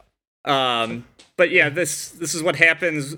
I mean, with all the music that you just played, I mean, that's while Tom was not doing anything and spending all of his time in the courtroom, these guys were probably half a dozen albums more into their career between in that 8-year period, honing their craft. Yep. Yeah. Just ZZ Top and the way it's just incredible with ZZ Top to take the Rockman sound, give it the ZZ Top's twang, add layers of synth that just don't drown you but complement the sound. And then you got Billy Gibbons just crooning over it all. Like that's I am so angry as Kevin was mowing the lawn in anger that we did not get that kind of Boston. Listen to all of those 70s artists just maximizing the potential of the 80s. And what do we get? We got To Be a Man. We got this crap. Tom, you suck. Yeah. To be fair, there's really no excuse. I mean, if ZZ Top is able to navigate the 80s like that, like I could see them losing a lot of fans for they were selling boatloads of records. I know, but I could see like if you know like how like what those early ZZ Top records sounded like, they're just like this Texas whiskey drinking bar band, and they're pulling this stuff off. Yeah, I think you might have hacked away at my score a little bit, Mark. Yeah, Mark, you just came in, and that was the star witness. He came prepared. The expert lawyer came in with this suitcase with his papers prepared, right there. I have a mountain of evidence. I just turn to the judge and say, "No more questions. You're redirect." In my case, yeah. The defense just sitting there, just thinking about how he's going to sue his lawyer. Now, on the level that he could understand, I presented my case. It's. I'm gonna go listen to ZZ Top tonight. I have been listening to ZZ Top, and I started listening to Huey Lewis in the News. Too. Yeah, today. What did I have on the Afterburner? I was about to put it in the group chat. I was gonna put in "Living in the Lap of Luxury," and I just like no, I'm gonna save this for the show. But that is the thing. If you were to look, you know me, like you send me a 70s band that I know, and then you look for that album made between like 84 and 87 to see what they were doing, because it's usually like this hidden gem. And if you were to send me Boston's catalog today, that's what I do. But no, you don't get that. You get 1978 songs, rejects that are worse. and it's the most disappointing thing. That's what it is overall. That's why it gets a 2 from me. It's the final cut where we never got early 80s Pink Floyd to enjoy. We got a sappy protest album from Roger.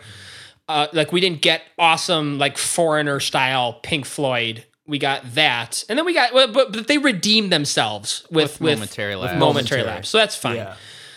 They're Floyd. That's why I don't know if Boston really belongs on our list of greatest discographies. This album is really, really, really nuking that thought for me.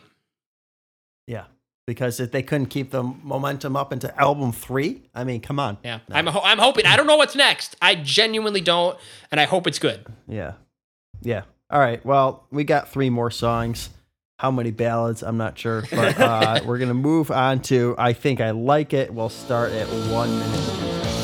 I think I really like it. I think I like what I feel. Changes really open. Oh, look at the world we make. What have we become?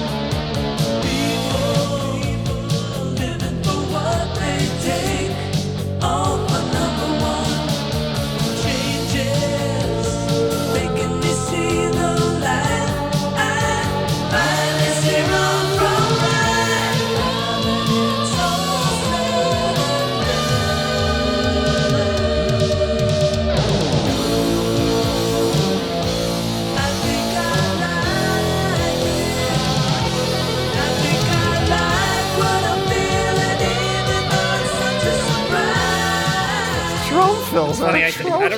Is this the third kind of heavy hoedown that Boston's hit on their That's record? What I'm talking about. They're starting to get into that southern rock territory. Yeah, you know what I hear, though? Yeah. Are you going to say it? But Poison? Sum 41. Blink 182. Oh, listen to that core, like in that verse right there. Oh, yeah. It is so pop punk 15 years later. Where is that? It's like slow motion. I mean, just that whole. Maybe it's a chord progression. Well, hey, you want to hear something? Yeah. You want to hear something? No, are you going to see if I can find this? I'm putting it in the chat. Go ahead and play. You'll hear it. Oh, are you? Talk about ripping off a riff. Play exactly from where I clicked it. Oh, yeah. Oh, you don't even need to play it. Can somebody guess in the chat, in the live chat? Yeah, what am I about to play? 49 seconds. You'll hear it. I'll give you a minute. Here it goes. And this song would have came out 2 years prior to Third Stage. Copy link. No, actually, I'm sorry. What am I talking about? Paste. It's 6 years. Yeah, that was because heading to the top of the list. Here we go. 49 seconds.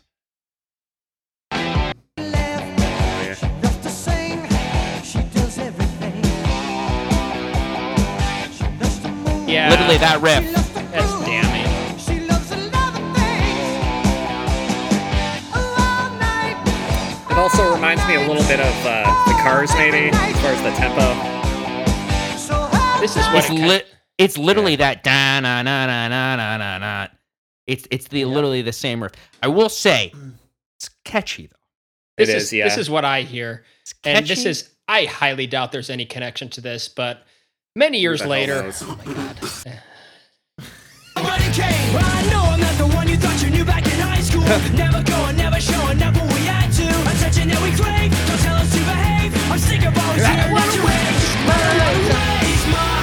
know you're not gonna like that, but the energy, love it. I know it's 15 years later, but I appreciate that. After those two, hang on. Can't you say you believe in me? Yikes. 42 seconds. Oh, can we just play this from the start again? You're ready for this? Can't you see what you mean to me? You must be joking. I can't believe that. It. You know what that is? That sticks. It's Freddie too, like a Freddie piano bell, but it doesn't have. But Freddie was doing this 11, 12 years ago. Yeah, and much better and much more, shockingly, much more versatile in taking advantage of that one single side of him. Yeah. You know that when there's a will, there's a way. Can't you say you believe in me? Can't you see what it means to me? I'll admit that's got a little bit of that Boston magic in that guitar lead. It is. Yeah. Yeah. Cause I still love you.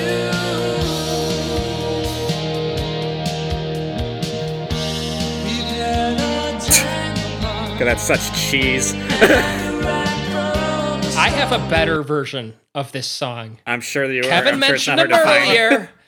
Mr. Vincent Cusano. Oh, God. Look him up. 1982, before he even was the Vinnie Vincent Invasion, he released a demo tape that sounds better than this, with him on vocals. I haven't even heard this. So, yeah, just hear what I'm saying. This is Can't You See What? Come on, get to this. Let's just hear this. I mean, it's all right. It's fine. It's got some hooks. This is Vinnie Vincent, the demo version, which was never re-recorded, of Gypsy in Your Eyes.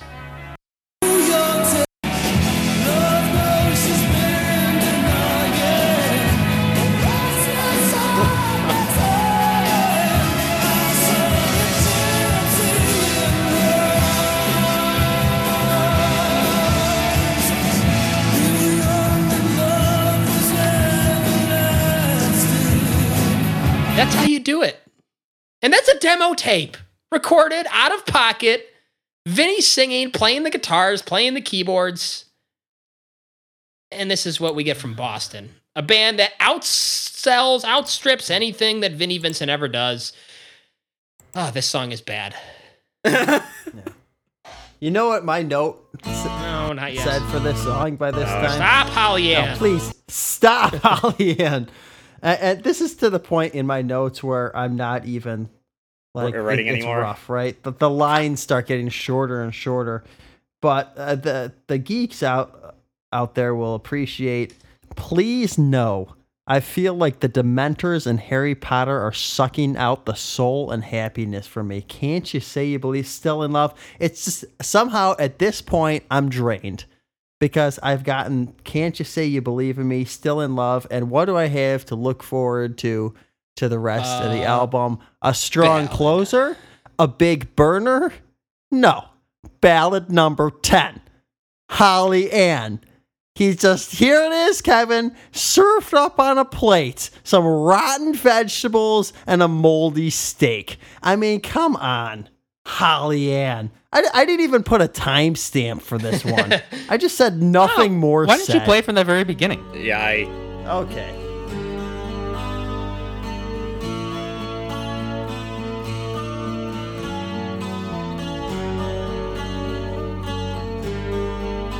In my mind,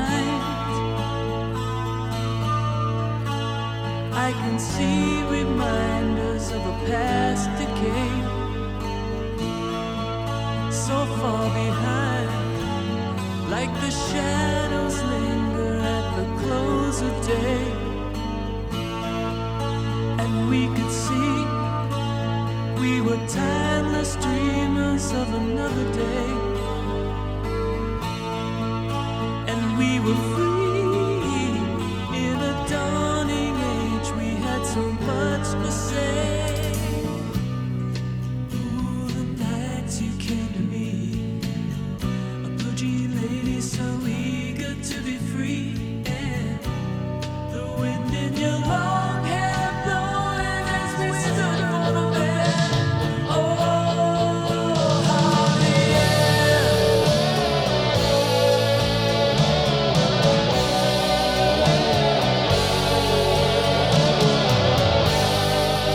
I'll say I'd kick Amanda out for Holly Ann. Yeah. I will say I love what is going on up until the 50-second mark. Yeah, sorry, 56 seconds. When it switches there, a little bit too much. I literally wrote that in here. I'm like, I enjoy the opening progression. I know it's super simple. It's nothing, but it's building the vibe there. It's pleasing the earworm, and it's. I wrote enjoy the opening progression up until 56 seconds, and then it switched, and I wish it wouldn't have. Yeah, but then it does. But then it does end up switching and coming back to the Holly Ann part. And then for you guys and for our listeners, I'm gonna play a little bit. I'm gonna put this in the chat here. When that little guitar line came in there, I'm gonna bring it back to some vintage. Primitive YouTube, the first couple years of YouTube. You guys remember this video and hear any similarities in the guitar work? I do not know this one. Anybody remember this video? This is why don't you introduce it while I load this up? Okay. So when I first started watching YouTube, this had to be in high school. So let's say I was in high school from 2007 to 2011. So let's just say 2008 or 2009. This was one of the first original YouTube videos, and it's by the handle Fun2, and it's Canon in D, and it's this guy playing Canon in D on a Chrome Pickguard Jackson or Ibanez in his room, and I just remember it being a huge video. So if you play it.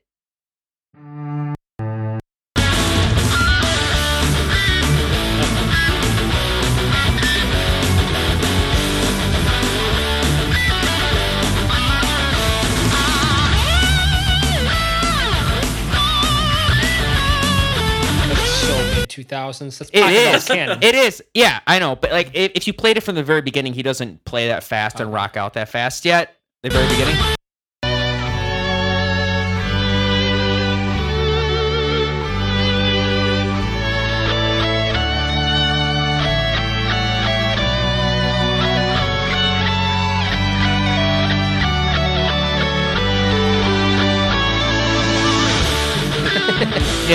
Like that was harder than anything on this album. Yeah, that was like the first kind of like guitar performance on YouTube video thing. Anyway, I that just made me think of that video on Holly Ann.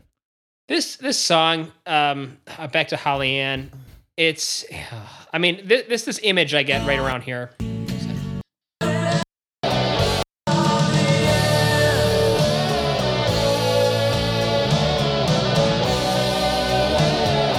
Let me paint the picture. Let me paint the scene for you. You are at Summerfest in Milwaukee, which is, for those of you who don't know, it's a music festival on the lake, on Lake Michigan. It's nice vibes. Like it's just a cool place. It's like a music. It's like a couple week long thing. It's not like just a weekender. It goes on for a couple weeks, and there's bands playing like every day. And there's different stages. There's the big stage with the big band, and this is what this makes me think of. This part here.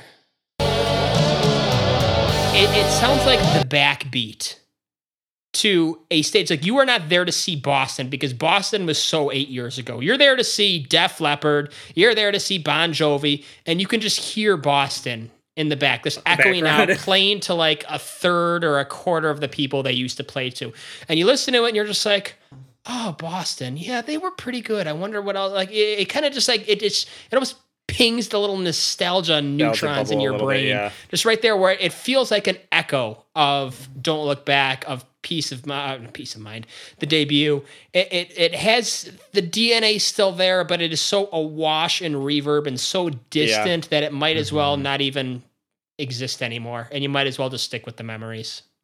I got a question for the people, the defenders of this album, and I'm not including Alex, you, or Chris. I know you rated it higher, but the people that genuinely love this album, you go and see Boston this summer, okay? You're sitting there and you got More Than a Feeling, you got Long Time, you got all the big hits, you know, Smoking. Are you telling me you're sticking around? They pull out Holly Ann. Are you staying around for it? Or when this comes on, is this BBW time? I'm sticking around. As nice beer, as bathroom, nice, or weed? Are you picking one nice of the three? As that is. It's for the diehards only. Pretty much. I mean, I hate to say it, but like wouldn't... We're Ready be for the diehards? Yeah. But I mean, yeah. Here's the thing I read. I don't know if it's true or not. Chris maybe knows more than me. Tom insisted on the highly lucrative and successful world tour that followed this album. I'm not being sarcastic. There was one. That he insisted on playing this album in its entirety, top to bottom. Maybe I'm wrong. Maybe there's a set list that contradicts that. But I read that somewhere. And I kind of believe gotten away with that. I will say, so I'm looking up set lists by Boston. The last set list they have up on Setlist FM, their last show, I don't know if it was actually the last show, but it's the last set list printed. July 30th, 2017, they played Holly Ann. 9th. They did Cool the Engines, We're Ready, Holly Ann, Don't Be Afraid, I Think I Like It. Oh, well, that's BBW for sure. 9th in the set is BBW territory. Yeah, I don't know. I feel like I like this song just for a simple chord progression, because again, it's that same one that has been done probably on however many records. I mean, it's pretty much the foundation of the ballad is that moment. But I have a hard time not simping out for it. It's at the pocket. I can see where Alex is going with the Pocket Bells Canon, because it hits that minor second, you know, whatever key this is in.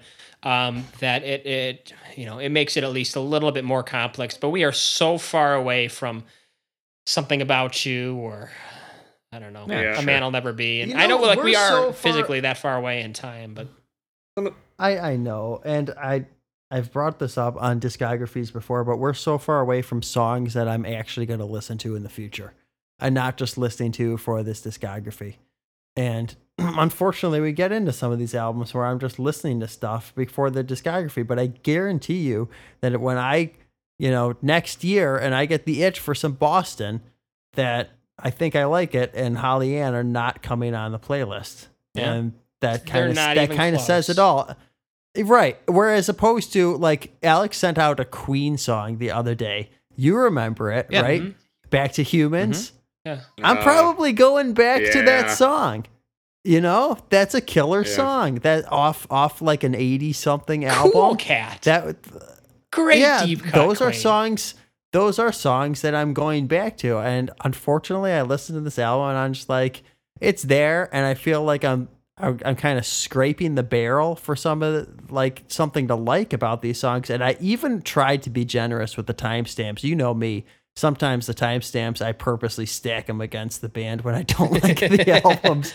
But even here, I tried to pick some of the better ones. And, like, the fact is, I hate to say it, but Third Stage, I've seen the vinyl, I've had it in my hands, and it's never gotten the purchase, and I don't think it's ever going Queen's to. Third album, Brighton Rock, Tenement Funster, in the Now I'm Here, Stone Cold Crazy, Misfire. I love Misfire. I know that got a couple flushes. Bring back that Leroy Brown. The creativity bursting at the seams. Yeah, it's kind of hard to compare, I know, but that's what we do. We listen to the best of the best, and this is just a big anchor. Yeah, I'm not as pessimistic, but I can see. This is definitely a. Well, yeah, it's quite a bit of a step down, but Floyd's album more, and that was garbage. But Spanish Peace. This is a question that I discussed with Alex the other day, and I'm just gonna throw it out there, and I don't know if anybody's gonna be truthful, but. All the Pink, like Piper at the Gates of Dawn, several people here gave that very high scores. Yep. How many people have gone back and re-listened to that album since? I've gone back. I appreciate the honesty. I've gone back to chapter 24. Mark? And those are the ones I would go back to. I think I gave it more like a higher score, just creatively. Not just. I will say. That's why this is getting a low score, because creatively it should be way better. I will say, I'll admit, Kevin, before you joined, when you were having some technical issues, we were talking about Final Cut and how I gave that a high rating based on the lyrics alone. I don't remember a single song off that record. Can you even name a song title? Well, yeah, just because I looked it up, like Heroes, or actually, no, maybe I can't. I probably got it wrong. It's a Hero's Dream or Gunner's something or Gunner's Dream. Gunner's Stall from Mighty Ducks. Fill in the blank. Gunner's. Yeah, that's. All right, wrap this one up, Chris. Take it home. Yeah. Please. All right, let's see if anybody. Yeah. Oh boy. Yeah. Does anybody want to win? In the chat here. Bad songs, great player. Tom Scholz. Yeah, should I give multiple terminates on this one? I don't know. We'll have to. You know what I'll do? I'll give you. Yeah, you guys can decide whether or not you want to buy or terminate for this one. We'll do. Yeah, if you want two buys or two terminates, okay, Chris doesn't get a double. Nothing. I used it on the last one. Yeah, so we're on last one. Yeah, thank goodness. No. All right, here we go. All right, number one: true or false? Amanda didn't represent a real person. I think that was Alex. Yeah. False. It's not a real person. Correct. Yeah, you were right. Yeah, that is not. It was just made up because it worked. Yeah, it was. It just we know that. We know Tom. We've already established that Tom makes up his woman in his life. Chris, that was a curve right there. How he was trying to nudge the episode into different territory. Yeah, how crushing would that have been if that was his one of his early You're not going to see Tom on a Rock of Love. Yeah. Tom Scholz on Rock of Love.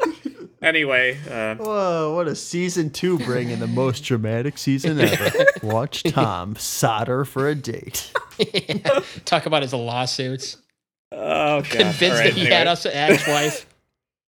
All right, sorry, getting a little off track, but all right, next question, multiple choice. Which one of these songs was not released as a single? Was it A, Holly Ann, B, To Be a Man, or C, Cool the Engines? Oh, I can't find the stupid. Hey, what are you looking up stuff? No, I'm trying to load the file. Oh, for your buzzer? Yes. Just buzz me in. Just get me to buzz in. All right. Okay, I forgot what it was. What was it? The three? I know it's not Cool the Engines. Or Holly Ann, To Be a Man, or Cool the Engines. Yeah. Which one was not released as a single? To Be a Man. Correct. That was an hour. Right. That's what I was going to say. All right. Okay. They released both Holly Ann and Amanda. Yeah, he's a little. Yeah, I don't know. They probably separated the time on it. People who didn't know the band probably thought they were gonna get like a Sophia next. Yeah, or I think Holly Ann. I think was the very last single, like almost like quite a while after I think the album came out.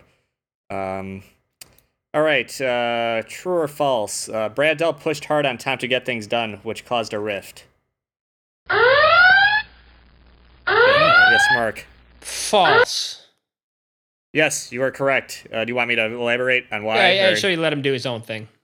Yeah, I guess Brad was pretty much... He recorded on another album. Brad admitted, I guess, that he was kind of just getting kind of lazy and wasn't really ambitious enough to really push back. I guess, yeah, his first daughter was born, and he was kind of just... He wanted to spend time with her, yeah. Yeah, so, all right. Mark's one away from... Let's see what happens. All right. What happens when the person who gave it a 0.5 out of 10 wins the trip? Multiple terminates. All right, here we go. I got another multiple choice here. All right, lead guitarist Gary Pyle, I think, came from which 80s solo stars band? Was it A, John Mellencamp, C, Sammy Hagar, or D, George Thorogood? Gary who? Gary Pyle. He was the lead guitar player, I guess. Yep. Yeah, Mark. Wait, sorry, read it again.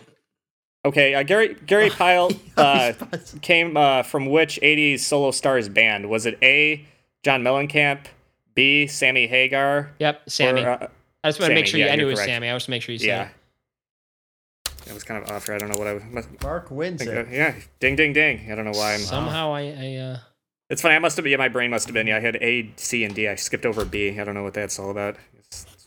Yeah.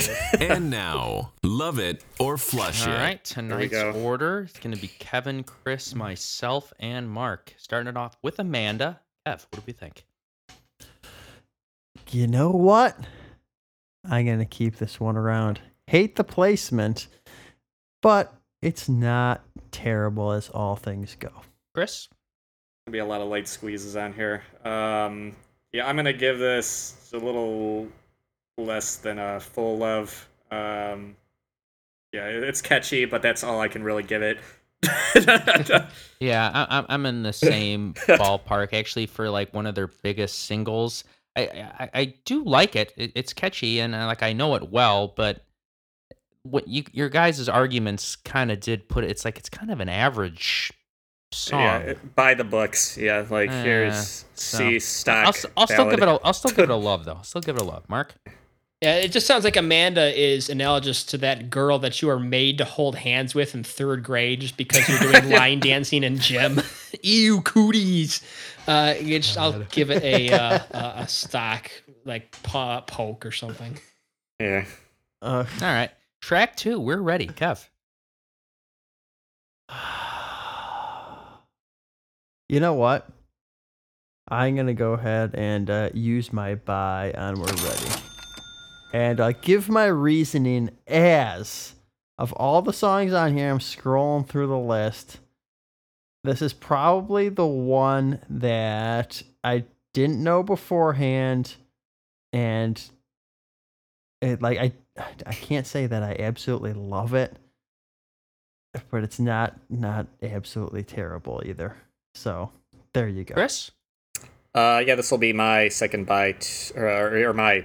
Yeah, the second buy of the evening. Yeah, it's. I don't know. I don't want to have to elaborate. It's just. It just gets you going. All right, this is gonna be my buy as well. Glad I did the album for this one, Mark. And if I were going first, I honestly would have bought this too. I am solely going off of trusting Alex on this one, and I hope he's not leading us all off the cliff because I would have never bought it had Alex not been vibing so hard to it. Yeah, I would have to agree. His arguments did help sway. That and the fact that there's nothing else that I'm interested in. I you go to the dollar store, pick out what you want. I think that's why it stands out. But so are you buying this or not, Mark? Everybody bought this song. Wow, okay. Everybody bought one. Let's bring it on over to the launch, Kev. The launch misfires. Yeah. We can't launch because Mission Control's in the bathroom right now. Chris? Yeah, I'll flush it too. Yeah. I have this picture of, imagine you're watching Apollo 13 and Jim Lovell's calling Houston, and it just cuts to a scene of all these guys at their, computers running for the job. Yeah. Just, it's the scene in Mission low at NASA. It's the scene in Mission Impossible where he comes down from the ceiling and squirts. Or no, actually, it's the girl. It's the girl who squirts the stuff in his cup to get him out of the room when he's stealing the tape. Squirts the stuff out of the pen into the cup to make him yak. That's what that is. Anyway, Chris, the launch. I did. Yeah, okay, yeah. My two lines for this song are, doesn't really do much for me. Flush. Blunt. Very blunt statement. Keep it going. Yes. Oh. Yeah, it's definitely a astronaut sitting in the pod, wondering where everyone is on this one. Guy, anytime. You know. Michael, he got a baseball game in about 15 minutes. Too busy watching. Track 4, cool the engines, Cap. I hate to do this to your childhood memories, Alex, but I just can't listen to this song without the drum machine and without the cool the engines. This gets the whole flusheroo. Fair enough.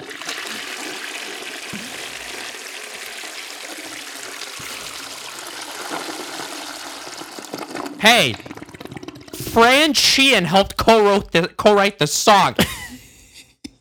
Think about that. You just heard him. His one contribution. He probably wrote the lyrics. He was, that whacked out guy was all concerned about nuclear destruction. Right as the Cold War was starting to cool off. Yeah. Hey, Alex, Kev, I think, or Chris, I mean. Oh, sorry. Go ahead. Yeah, I'll give it a big love. Yeah, it's that's. Song that I go way back with, even though it does have its issues. Yeah, same here. I'm in the same camp. And then Mark, cool the engine. My word for this song, I would summarize this as dopey. Flush. A flush, okay. It's just a dopey song. Alex, I'm surprised. Of all the names that we've dropped and flung around this record, I did see... one, you know what? Bob Ludwig. Yeah, I know. He's got a credit on this one. I was thinking to myself, was Bob responsible for that 20-second silence at the end of My Destination? Master engineer got past that guy. Yeah, the guy is laying gold on everything he touches except for this one. Yeah, can't win them all. All right, track 5, Amanda Part 2. I'm not even going to give it the title it deserves, Kev. You know what it is. I'm not sure what to use. I've never been so conflicted about using my nuke before. This is like when you're playing Command and Conquer and you're just not sure where to use that super weapon. Do I use it on the barracks or the war factory? I'm just not sure. Anyway... This is the barracks. Go with my gut. The barracks. Yeah, I'm gonna, a little light. I'm gonna. Yeah, it is. And I'm using the flush. Yeah, this is the the dark moment in the show. Yeah, you've got two or three not so good. Right, it's about to get messy here. Yeah, so you've got three guys. You got cleaner from here. You got three. Albums never get better at the end. Come on, let's be honest. You got three prisoners of wars, and you're okay. What order am I going to? Are they going to be shot in? You can put the Red Cross on notice because they're about to enter a zone here. Okay, we've got the. I'm not going to get too dark, but I could go darker. So what am I going to do here? All right. I'm gonna very aggressively flush this the first one. Yeah, my destination is the sewers. Chris is gonna flush and dash. he's gonna do. And this is where the nuke comes out here. My my lines were terminate and well, that's just not necessary. I feel like I need to make a trailer for this show, and well, that's just not necessary. It's a great little bit to include in there. Yeah. Mark the handle. Loop that handle because it's about to get really, really used. We got some WD-40 out. No, I got the yeah. Grease. Somebody put the plumber on speed dial. Just pay him for the week. Yeah. Who's open at 10 o'clock on a Tuesday night here? Tom's got a lawyer on retainer. We got a plumber on retainer. Yeah, Mark, yes, this is where we throw out a, as far as who's sponsoring us, what's a lube sponsor? What's Jiffy Lube. Jiffy Lube. That's the one, Super Tech Lube at Walmart. My preferred brand for all my cars. Super we should lube. Do that. We should add a sound bit. We're sponsored by a lube. This next slide brought to you by... Number products that reach out to us on Instagram to sponsor. We're kind of right up their alley. All right, we're flipping the record over. Jim Mastia, he's been waiting in the bullpen for 8 years. He's been playing in the minors. He's been working his way up. He's been working his way up from single A. Not even that. He was in the freaking independent league with the Schaumburg Boomers. Ended up somehow getting called up to single A. Then worked his way up to the Charlotte Knights. And now his whole family's there to see him play his first major league game. They traveled near and far. They're here. First pitch of his major league debut. This thing just got rocketed out of the park. I'm not even up, and I just terminated it. I love that. The out of order terminate. Sorry. Sorry, Jim. Yeah, use your executive, Alex, I don't think you even had a terminate. I think you used it already. Well, I used to. Terminate. Kev, a new world. I'm just imagining those people. What is it? It's in San Francisco, right? Where you can hit it into the water. Yeah. People in boats are diving for this ball. It's so far out. Yeah, it's the rarity. It's just one contribution. It's like everybody knows it sucks, but they need it in the collection. The manager walks out there after one pitch. The manager's taking his hat off, swatting some flies. That's it. I guess a ball. This is dark, but that makes me. This is a deep cut Cubs reference. But anybody, just look up Adam Greenberg. Do some googling and look up Adam Greenberg. The guy spent his whole life in the minors. His first major league at bat, first pitch beamed in the head, career over. That's this song. Oh, I remember that story. I'm sorry, it's dark, but I remember that.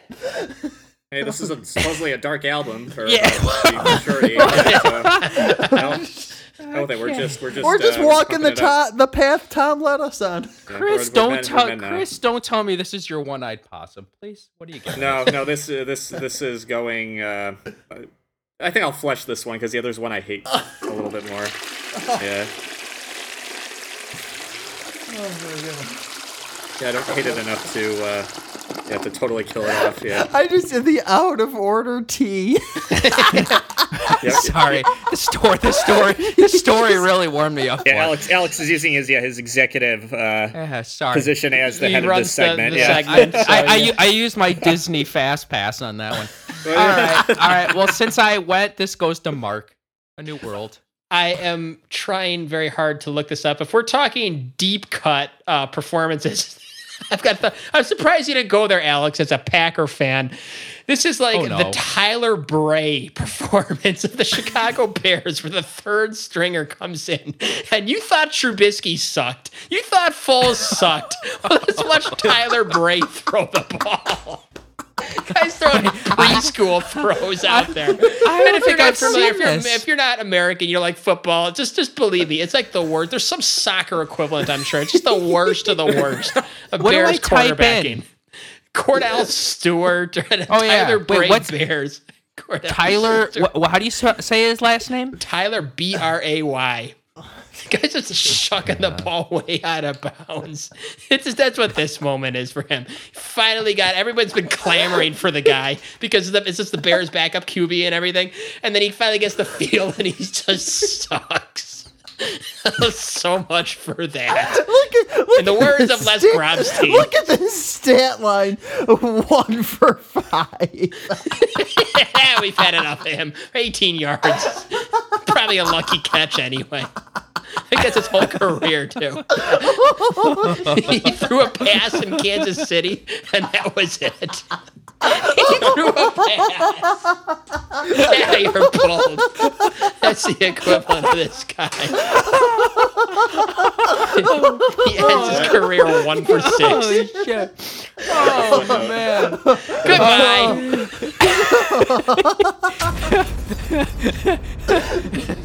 I haven't even been keeping score on this one. Kevin, what'd you do with this? The best part. The guy's working at the Desplaines Honda. Okay. Look at his Kansas City stat. 0 for 1. Oh wait, he lost a fumble too. On top of all that, he still manages to suck even more. Shit. Okay, track that's 7. This song, the Tyler Bray of the world. Track 7. Who I didn't really ring that one up. I was having so much fun. Kevin, what'd you do on this one? Did you flush it? I did. Holy shit. I technical difficulties here, folks. I didn't take a lap. Yeah. Chris, what did you do? You flushed this one. Which one? What, to be a man? No, I already flushed it. I think that this is the second. No, one. I didn't score it because I've been not paying attention. No, I just. Yeah, gone. Kevin, what'd you do on this one? It was the T. It was the T. Okay. To be a man, finally. Yeah, where are we at on this one, Kev? To be a man. Oh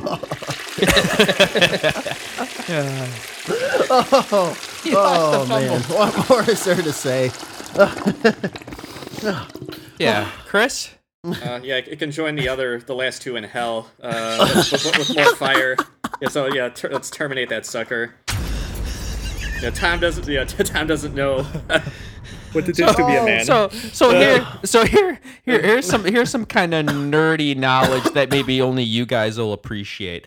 Yeah. So I actually really don't use Spotify for streaming music. I'm a snob, and I appreciate my high-res audio streaming, so I subscribe to the service Kobuz, which is much like a Tidal, so I can listen to my high-res versions of these albums. And Third Stage is actually up there in high-res, and I was listening to this album, and for some reason I was having issues where some stuff wasn't loading because it was just such a high-resolution file that it wouldn't even play it. And for some reason, it kept skipping over this song, and I was actually happy about it. I didn't need to hear it. So it went from A New World right into I Think I Like It, and I'm like, well, I kind of wanted to listen to that song for the show, but I don't. It's fine, actually. Just it flushed. Get it out of here.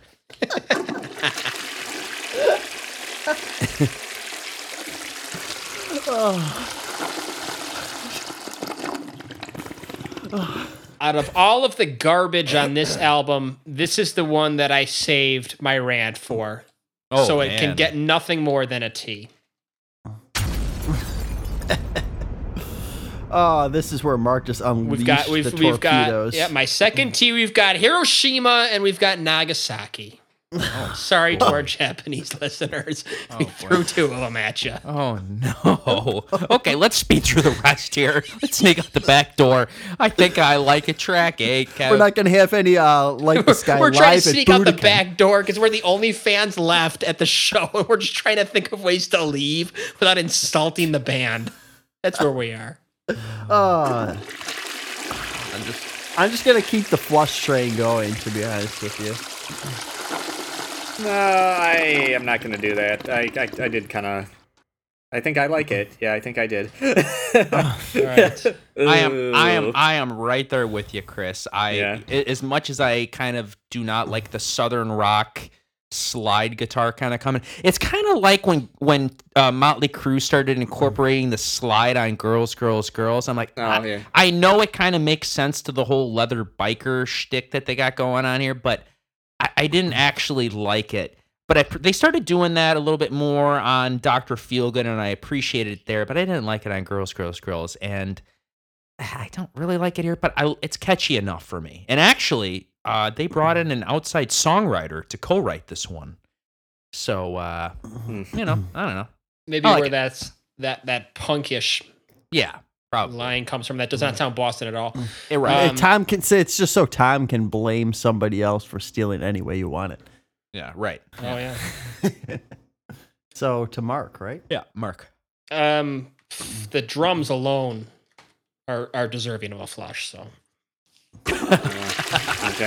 I just can't think of. It's so bad. It's like they were programmed by somebody who had not heard drums before, or who hadn't. That's what you do in '82 when you're figuring out the drum machine. Yes, exactly. Okay, and we're on to our last two. Can't You Say You Believe in Me / Still in Love. / I think the title alone is worth a flush. Look at that garbage messed up title. That is so 90s, by the way. Ahead of their time, I guess. Everything about that is irritating, so that gets the flush.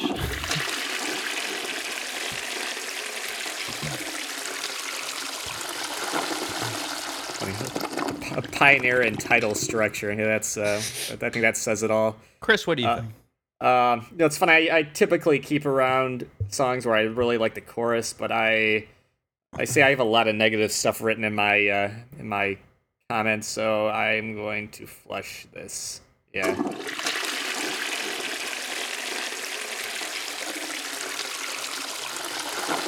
Is Alex going to be the first one to dial the plumbers, or?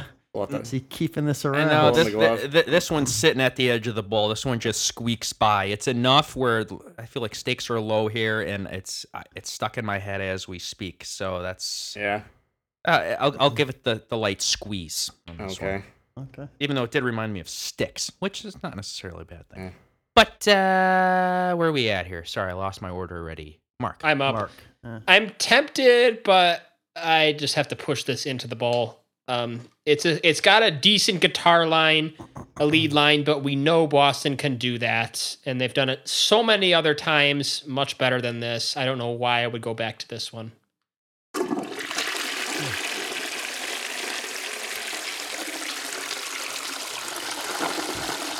Honestly, I'm kind of blending the last two together. I'm not sure which lead guitar line I'm thinking of, if it's Holly Ann or Can't You Say.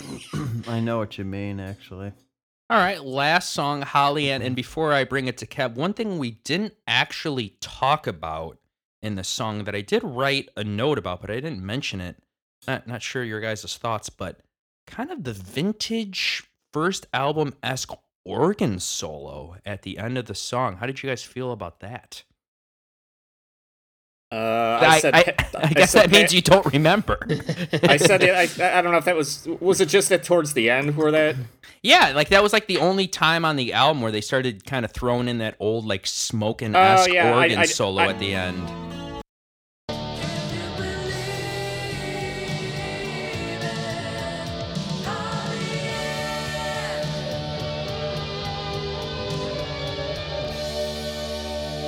I think it was.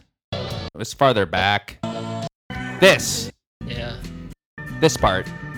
Yeah, I had... I like the bass playing. I thought... Yeah, I wrote that... Yeah, I thought it felt a little out of place. I mean, it's interesting, but it did. Yeah, but it didn't kind of... Yeah. Interesting, but it was like, let's be different here. But it's like where you're just kind of like adding fruit to a salad. Yeah, where it's like, no... Chris doesn't like that. He doesn't like. I don't want strawberries or oranges with my lettuce and tomatoes. Like, just forget that stuff. Yeah, forget it. Yeah, like no, there's a very clear. Leave it at the door. All right. So what does that? What does that mean? Are you flushing? Oh, I'm sorry, Kev. Yeah, sorry. Go ahead. Alex, I will say that you brought up the intro a little bit for me, and I might have forgiven this song a lot more had it been, you know, maybe even ballad number two. But I think they're burned out. Opening with Amanda and closing with Holly Ann, that is just like, God, that is on a list of things that I will just hate forever. It sounds like 2000s Frontiers AOR band desperation. So it's going to get the We're getting there. Yeah, we are getting there. Yeah. Oh, Canada. And God rest ye lords. I'm going to use my one highly superficial love for this one. Yeah, I did keep coming back to it. It's like sucking on like a lifesaver. It's like, it's bad for you, but it's good. Yeah.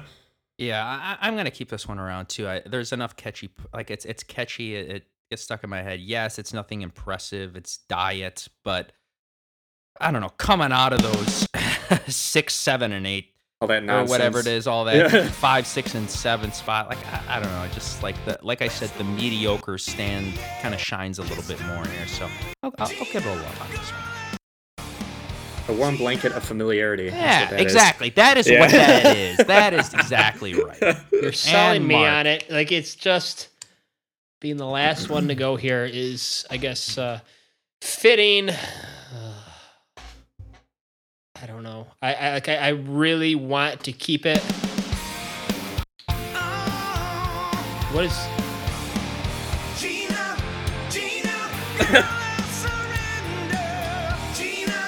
Gina, let's get that out of my ears. What was that? The Frontiers band you got up there. Sunstorm. Like sucks. I'm sure it's some kind of. Don't tell me that's Jolyn Turner or something. Is that? Guy's everywhere. Is that him? I'm just throwing that out there. Yeah, I love that. That couldn't be more of a Frontiers album cover. Yeah. Gina, flush it. Oh, killed it. Okay. If it even remotely inspired the continuing the trend of mediocre albums named after women that didn't exist. Yeah, Mark, did you use 2 terminates or 2 buys? I went 2 terminates, A New World, and To Be a Man. Oh, gotcha. Alex used 2 terminates for some reason, but I think I'm just going to let that one go. The momentum carried him into a terminate. The mo. Yeah. Don't interrupt the mo. Yeah. Sometimes you got to improvise a little bit. Yeah. Oh, that closes it out. Anybody score changing? We got a 6 and a 5.5. Yeah, you know what? I think I'll drop it to a what do I want to do? I think I'll drop it to a 5. Oh, yeah. We got a whole point out of it. Yeah. Originally, I was gonna go with 6 because technically I liked 6 songs on this album, but then I'm like, well, I just terminated 2 songs. Like that's got to drop it down a little bit. That's why I went down to the 5.5, and I thought that was even generous. Do I bring it down to a 5 as well? Are they loves or are they pokes? Yeah, a lot of them are pokes, actually. Honestly, there's like one real love on this record. We're ready, right? Cool the engines. Cool the engines. We're ready. I think I like it. That one. Like, if I had a second buy, believe it or not, I would have probably picked I Think I Like It just because it was, like, it's really stuck in my head this week. Mm-hmm. Let's drop it down to a 5. Oof. The best this could do. Could pull just the middle lower. Of the road. Yeah, no passing grade, I guess. No. Yeah. No passing grade for this one. Just pretend it. Is that the first flush? No, I'm sure we've had St. Anger and stuff. So yeah. I wonder if this one averages out to be worse. But honestly, like if you're still around with us, because I know that nobody who really loves this album is going to stick around this long. But thanks. Like, I really appreciate just the patience in dealing with our opinions on this. And we will try to be better. We will try to love your favorite band a little bit more. 1994's Walk On, to be honest, I'm looking forward to it. I feel like maybe he needed to purge the demons, maybe. And just the 80s weren't for him, and we could just get back. Because, you know, like, one thing that makes Chinese democracy work, I think, is that you skipped the 90s. And in 2008, Guns N' Roses was, like, hair metal was kind of becoming in vogue again, and it worked, I think. Even though GNR kind of transcends that whole thing. But maybe, you know, skipping 86 and just going right to 94 would help. I'm hoping it does. So, Not to end on such a somber note, but I feel like I'm announcing the death of somebody, and it just might be this band because we got a new singer on this next record. Yeah, that's right. Oh boy, that's right. Well, we'll see if he's any better than Brad. If he can, I don't know. The pipes of Freddie Mercury might not have even saved Third Stage for me, but we'll see you next time. See you then.